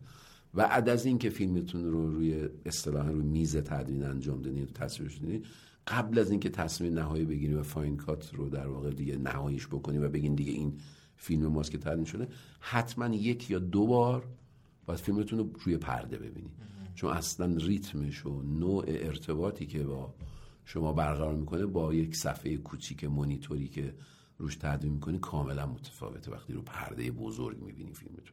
تازه اونجا متوجه میشین که ریتمتون کجاهاش خیلی دقیق نیست کجاهاش ممکنه خسته کنه بیننده رو کجاش ممکنه تند باشه باید یه ذره کند بشه خیلی از ایرادها وقتی شما روی پرده می‌بینین فیلمتون رو تازه متوجهش میشین الله بعضی وقتا با تماشاچی اصلا دفعه اول آدم می‌بینه یا با. چند نفر دیگه بله. دفتر وقتی کاملا. مثلا حضور دیگران و حسی که اونها دارن خیلی روی شما تاثیر می‌گذاره و عکس عمل اونها اصلا نشستن با یه جمعی فیلم رو دیدن اصلا کاملا متفاوت میشه و ممکنه که لازم باشه شما دوباره این کار کنید. خیلی متداوله دیگه. از اقشار مختلف از گروه های مختلف سنی اجتماعی دعوت می‌کنن که بیان از در واقع سط- سطوح تحصیلات حتی متفاوت با شغلای متفاوت. دعوت می‌کنن بیان فیلمو ببینن و نظرسنجی می‌کنن ازشون و اونو سعی می‌کنن. معمولا برای فیلمایی که قرار ارتباط پاپولار باشه و خیلی ارتباط برقرار کنه با مخاطب. خب طبیعتا این امر خوبیه دیگه. برای اونجور فیلم ها حتما باید این اتفاق بیفته. توی در واقع هنر سینما یه در واقع هنر سینما صنعت سینما هم هست دیگه. بله. یه زندگی دیگه هم این ور جریان داره که حالا فیلم که ساخته میشه و با کلی زحمت و دردسرای خاص خودش و لذت های خودش. ولی وقتی حالا این اثر هنری محصول حاضر میشه یه زندگی دیگه جریان پیدا می‌کنه که باز کارگردان توش خیلی دخیله و اونم بحث حالا تبلیغات فیلم هم تبلیغات هم اگه جشنواره باشه حضور توی جشنواره صحبت هایی که میشه آه. حالا دیگه منتقدین وارد داستان میشن دقیقاً. مردم داستان میشن دقیقاً. بازخوردهایی که داره این باز این دنیا رو می‌خوام می‌خوره راجعش صحبت کنیم ببینیم که این این چجوری. شما نقش خودت رو به عنوان کارگردان تو این بحث داستان چون خیلی فعالین یعنی جزء فکر کنم کارگردانایی هستی که تو این بخش هم خیلی فعالین و کلا توی بدنه سینما. الان می‌دونم که چند تا در واقع پروژه با یکی با آپاراتی که با سامسونگ بله، داره. بله. یعنی حضورتون به عنوان هنرمند تو جامعه خیلی پررنگه. ببینین ببین وقتی یه فیلم می‌خواد من تمام لذتی که آدم می‌بره از کاری که داره انجام میده. چون بالاخره سینمای حرفه‌ایه که توش یه شوق و علاقه ای وجود داره. و تفاوتش با شغلای دیگه در همینه. یه شغل تکراری نیست برای آدم عادی نمیشه. هر وقت که شما می‌خواین فیلم کار بکنید مثل که دارین یه کار جدید انجام میدی هیچ فیلمی شبیه هم دیگه نیست. تمام دنیاش فرق می‌کنه بازیگرش فرق می‌کنه لوکیشنش فرق می‌کنه مدل ساختش فرق می‌کنه همه چیش فرق می‌کنه. بنابراین می‌تونم بهتون بگم که شاید بدون اقراق بگیم که کار هنری اونم تو حوزه سینما و تئاتر یعنی کارهای نمایشی واقعا جزو بهترین شغلای جهان هستن. چون شما هر کار دیگه ای انجام بدین رو دایره تکرار میفته و اینه که ملال آوره آدم خسته می‌کنه. و سینما واقعا اینجوری نیست. یعنی هر پروژه‌ای که شما کار می‌کنی یه دنیای تازه است که با خودش می‌بره شما رو. و این خب خیلی باعث میشه که حالی که آدم با ساختن فیلم می‌کنه اصلا قابل مقایسه نباشه با شغلای دیگه اجتماعی که وجود داره. من حالا سختی های خودش رو داره قبول دارم اینو. ولی چون شما لذت می‌برین از کاری که می‌کنی و در واقع با یه عشقی این کار می‌کنین خستگی توش تقریبا بیمعنیه. شاید اینکه آدم خب خیلی کارا رو می‌کنه تمایل داره. مثل مثل یه سرزمینی که پر از تجربه است. من یه دفعه از طرف سامسونگ یه پیشنهادی میشه. آدم میگه این یه تجربه است و بریم توش ببینیم چه اتفاقی میفته اینش خیلی ارزشمندتره. تا اینکه حالا بعد از اینکه فیلم ساخته شد بعد حالا به نمایش در میاد چقدر تشویق میشه چقدر مردم دوست دارن کیا باهاتون ارتباط برقرار می‌کنن. جایزه می‌گیری نمی‌گیری تشویق میشی نمیشی. واقعا اون فکر می‌کنم اون در مقابل این کاری که می‌کنی خیلی کوچیکتره از این اوج هیجانی که شما موقع ساختن داری. ولی وقتی فیلمو می‌سازی تموم میشه دیگه همه هیجانش مال اینه که چقدر بیننده باش ارتباط برقرار کرده چقدر دوستش داشتن یا چقدر ممکنه مثلا دایره مخاطبینش محدود باشن. می‌خوام بگم این ورش این طرف که مثلا یه فیلم پر مخاطب میشه یا نه مخاطب کمتری داره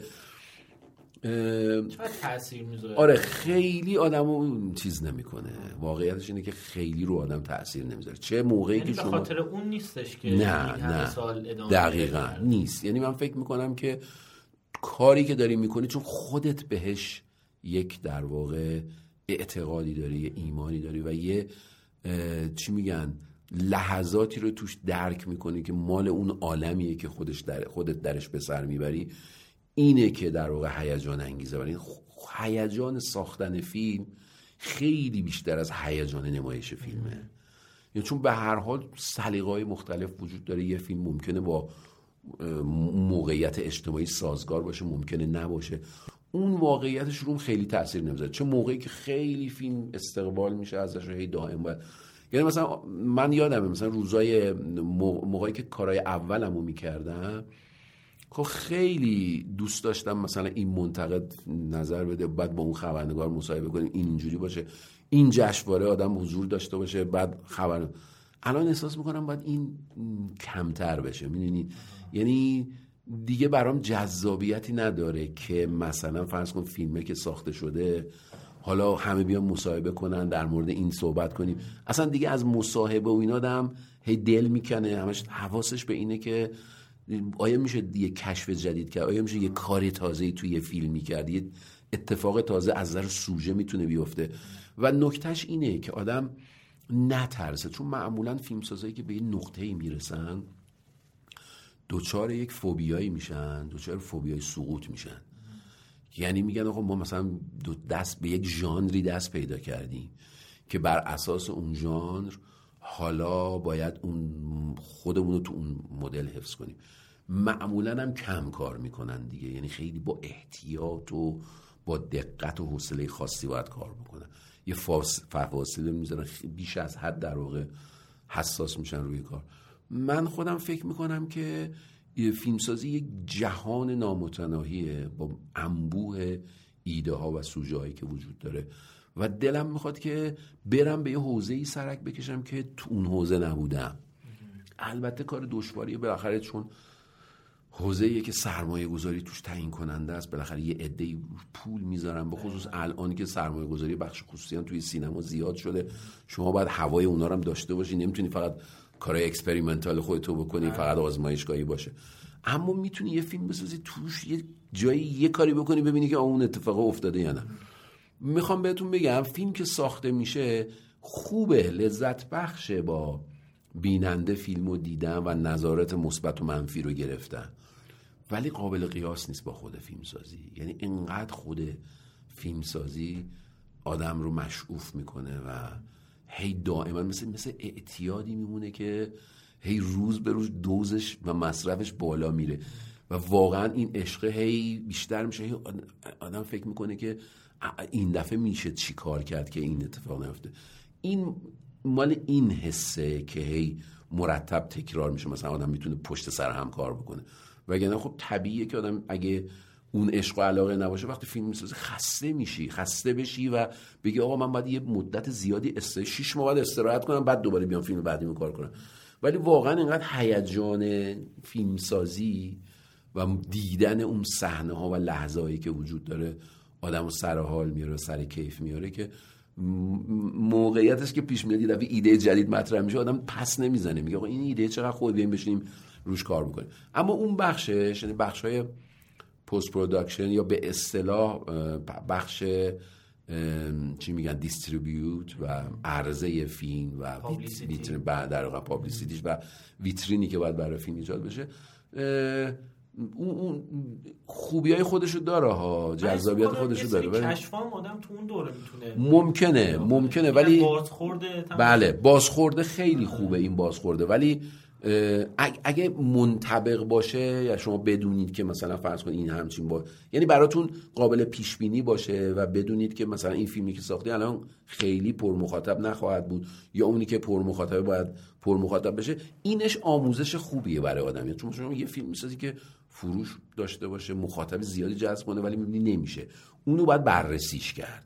مطالعهش کرد که آ چرا این اتفاق افتاده که بعدا تکرارش نکنی. ولی اصولا مرحله عرضه فیلم در صنعت سینمای ما اگه بتونیم بهش بگیم صنعت دوچار مشکلات عدیده ایه دیگه. یعنی من اینو همه جا اینو مطرح کردم.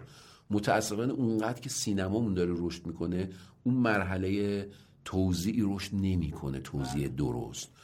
و مثلا شما می‌بینین که همه فیلم ها از هر ژانری که هستن چه کودک و نوجوان باشه چه ژانر خانوادگی باشه چه نمی‌دونم پلیسی باشه چه اجتماعی باشه چه فیلم مثلا فرض کنید اگه باشه ترسناک اینا همشون یه مدل براشون تبلیغ میشه در صورتی که این اشتباهه چون این حوزه ها سلایق مختلف داره خواهان مختلف داره. اصلا گروه مخاطبش اصلا گروه مخاطبش فرق می‌کنه. بعد شما می‌بینی اینا همش یه پوستر می‌زنن یه جور تبلیغ می‌کنن تو اینترنت. اصلا نمیرن سراغ اون کسایی که باید اینو پیدا بکنن و کشفش بکنن.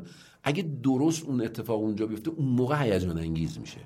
ولی الان به نظر میاد که یه اتفاق عادی داره میفته. یعنی با همه فیلم ها یه جور رفتار میشه.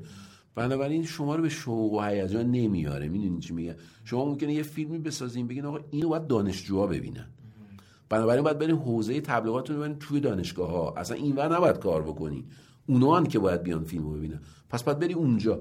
خب این این می‌تونه هیجان انگیز باشه. ولی تو اون حوزه چی؟ تو حوزه در واقع توضیح و نمایش اونجاها معمولا این اتفاق نمیفته یعنی مثلا یه چند تا گروه بیشتر نیستن که فیلم ها رو پخش می‌کنن و اونا هم همه با همدیگه یه مدل خاصی رو کار می‌کنن.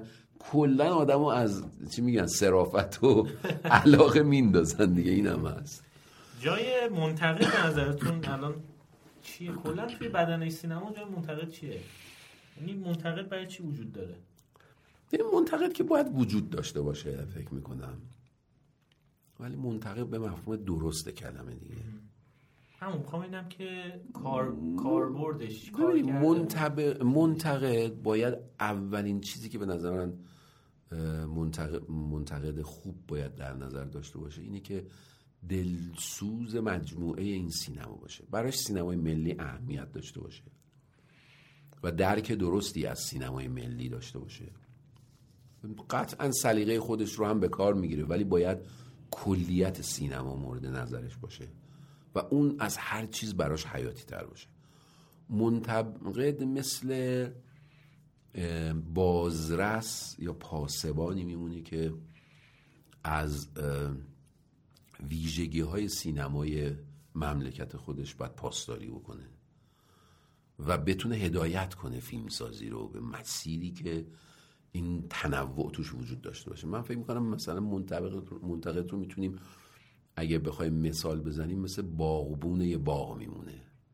باید حواسش باشه در واقع بدون کجا رو باید حرس کنه. یه دفعه نزنه خود کدو. از ریشه بکنه. می‌دونین چی میگن باید حواشیش و زوائدش رو حرس بکنه که اون رشد بهتری بکنه. خب خیلی این مهمه و متاسفانه منتقد اینجوری متاسفانه متاسفانه خیلی کمه. اگه نگیم بگیم اگه نخواهیم بگیم وجود نداره باید بگیم خیلی تعدادشون کمه. منتقدی که بتونیم در واقع به حرفش اعتماد کنیم بتونیم به نقطه نظرش و در واقع حرفی که داره می‌زنه از جایگاه درستی باشه از تعادل لازم برخوردار باشه. به سمت و سوایی که معمولا این روزا کشیده میشه نره و اتفاقات ناجور براش نیفته دیگه. حالا این حرفی که می‌خوام بزنم من نمی‌دونم چقدر ممکنه درست باشه یا غلط باشه ممکنه صحت داشته باشه نداشته باشه. ولی این اواخر تو سالهای اخیر میگم. وقتی شنیده میشه که منتقد مثلا با مثلا گرفتن یه مبلغی برای فیلم مثبت می نویسه اگه نگیره منفی می نویسه خب این خیلی آزاردهنده است و در واقع تا حد زیادی آدم رو دچار چی میگن ناامیدی می‌کنه می‌دونین یعنی وقتی یعنی تو چجوری می‌تونی اعتماد کنی که این منتقدی که داره در مورد این فیلم از این فیلم داره تعریف می‌کنه واقعا سلیقه و اعتقادش داره این کار می‌کنه یا نه؟ عواقب دیگه ای یا مسائل دیگه ای در میون هست که این اتفاق من, من اینو متاسفانه شنیدم که بعضی ها در واقع این کار می‌کنن برای اینکه بتونن امرار معاش بکنم خب این خیلی نکته مهم است دیگه. منتقد در واقع جای قاضی نشسته و نباید نیاز مالی داشته باشه. نباید بتونه زیر میزی بگیره برای اینکه در مورد فیلم قضاوت بکنه و متاسفانه این یک جاهایی گفته میشه که وجود داره. ممکنه جاهای دیگه دنیا وجود داشته باشه و خب این در واقع غیر قابل اتکاس و نمیشه در اما اینکه شما مثلا یه عده منتقد گردن کلفت داشته باشین آدمای صاحب سبک صاحب در واقع سواد صاحب بینش صاحب نگاه خیلی درست و دقیق توی سینما خود من فکر می‌کنم اینا تعدادشون زیاد نیست توی سینما. بله. و اینها اگر بتونن که نوع, نوع نگاه اینها خب خیلی می‌تونه تعیین کننده باشه و معمولا آدم دلش می‌خواد که در, با در مورد فیلمش با این آدما گفتگو داشته باشه. اینا خیلی می‌تونه تعیین کننده باشه. وقتی اینا در مورد فیلمت می نویسن چه مثبت چه منفی به نظرم خیلی خوشحال کننده است و آموزنده است. یعنی هنوز که هنوز آموزنده است و آدم می‌تونه ازش استفاده بکنه. ولی باید تشخیص این که چقدر از صداقت منتقد نشأت می‌گیره این حرفا این خب خیلی خود سخته. مگر اینکه شما منتقد خوب بشناسی و بدونی که خودش کاراکترش اهل این چیزا نیست. ولی در مورد انبوه در واقع نقطه نظر چون می‌دونی دیگه الان دیگه منتقد همه دیگه و به خودشون اجازه میدن که خودشون رو منتقد بدونن توی مجلات و فضای مجازی و هر کی اظهار نظر بکنه. اشکال نداره. می‌تونیم بگیم هر کسی داره نظر خودش رو میده یا می‌خواد در واقع مسیر خودش رو باز کنه و جلو بره. اما اینکه بگیم خب نه این یعنی نظریه منتقد خب به نظر من درست نیست دیگه. بنابراین در مورد نقد و نقادی و در واقع جامعه منتقدین من فکر می‌کنم که باید در واقع بیشتر به اون آدمایی که وزنه ای هستن و صاحب ایده و مقام و مرتبه توی نقد و نقادی هستن به اونها باید توجه کنی و خوبه. اون خیلی کمک می‌کنه به همه فیلمسازا. ولی خیلی از فیلمسازایی که حالا تازه دارن شروع می‌کنن به کار یا حتی کار تو کارشون پیشرفتم کردن باید حواسشون به این نکته باشه دیگه. این متاسفانه تو جامعه من فکر. می‌کنم که اصلا خیلی یادشون رفته منتقد برای چی وجود دارم چی شغلی برای چی وجود. اومد. یعنی من اون روز داشتم به این فکر می‌کردم که مقاله خوندم راجع به منتقدین غذا رستوران توی فرانسه. و بعد راجبش که فکر می‌کردم خب آدمای رستوران برو براشون غذا مهمه پس منتقدی وجود داره که میاد راجع به رستوران نظر میده. می‌کنه. کسی که می‌خواد بده مثلا 100 یورو 200 یورو شب پول غذا بده بدونه که نظر یه آدم متخصص راجبش چی بوده. من فکر کنم این مصرف کلا دیگه داره واسه سینما. یعنی بعد یادم اومد که خب قبلا هم منتقدین سینما برای این اصلا به وجود اومد که مردم بخونن. ببینن این فیلم ارزش رفتن دیدن. داره یا نه. اصلا صاحب سلیقه بشن. این این وظیفه اصلا کلا داره. ناپدید میشه. می‌دونی؟ یعنی اینکه بخوای شما نظر یه آدمی رو فلان شخص انقدر برات مهم باشه دقیقاً. که بخوای بخونی بگی خب من این فیلمو برم یا نه. متاسف متاسفانه این به وجود اومده دیگه. یعنی واقعا باید جامعه انجمن منتقدان به این حساسیت نشون بدن دیگه. و, و, و این هست دیگه. یعنی شما ببینید که نقد و نقادی و اینا رفته تو حوزه تبلیغات یعنی. کسی که می‌خواد تبلیغ بکنه بیشتر بیانیه. شخصی یا دقیقاً. دعوای چیزی شده کاملا دنبال این نیستن که آقا بگیم آقا در مجموعه سینمای ایران این موقعیت های این فیلم ها اینا این ویژگی رو دارن و بعد اینا اینا گوهری هن که از توی یه فیلم معمولی یه دفعه یه منتقد می‌کشه بیرون و اون رو منعکس می‌کنه در واقع بزرگش می‌کنه و متوجه می‌کنه که آقا اینجا یه اتفاق ویژه افتاده. پس حالا هم خود فیلمساز می‌فهمه هم دیگران می‌فهمن و این در واقع میاد توی صنعت سینما. رشد می‌کنه میره جلو. این خیلی کم شده متاسف بله. اه، یه سوال آخر. چون خسته شدیم خسته شدیم نه. یه سوالیه من خیلی دوست دارم همیشه چون خودم هیچ وقت نمی‌تونم حسش کنم ولی توی جامعه ما خیلی اتفاق میفته خیلی که نه. جامعه ما اتفاق میفته و اونم توقیف آثار هنریه. می‌خوام ببینم چه حسی داره؟ وقتی آدم یه, یه چیزی رو تولید می‌کنه یه اثر هنری رو می- می‌سازه با کمک خیلی آدما. بعد اصلا نمی‌خوام تو بحثای چیز بریم که خیلی طولانیه خیلی جای دیگه حرف بله. زده میشه. می‌خوام ببینم به عنوان یه هنرمند چه حسی داره که این اتفاق برات میفته که یه فیلمی رو می‌سازین ولی نمی‌تونین اینو نمایش بدین. حالا هر چی باشه. خیلی حس بدیه. یعنی بدترین اتفاقی که می‌تونه تو حوزه هنر بیفته و تاثیر خیلی بدی داره. یعنی واقعا تاثیرش مخربه. همینه که به تو اجازه ندن اون چیزی رو که به عنوان تفکر خودت داری مطرح می‌کنی دیگه.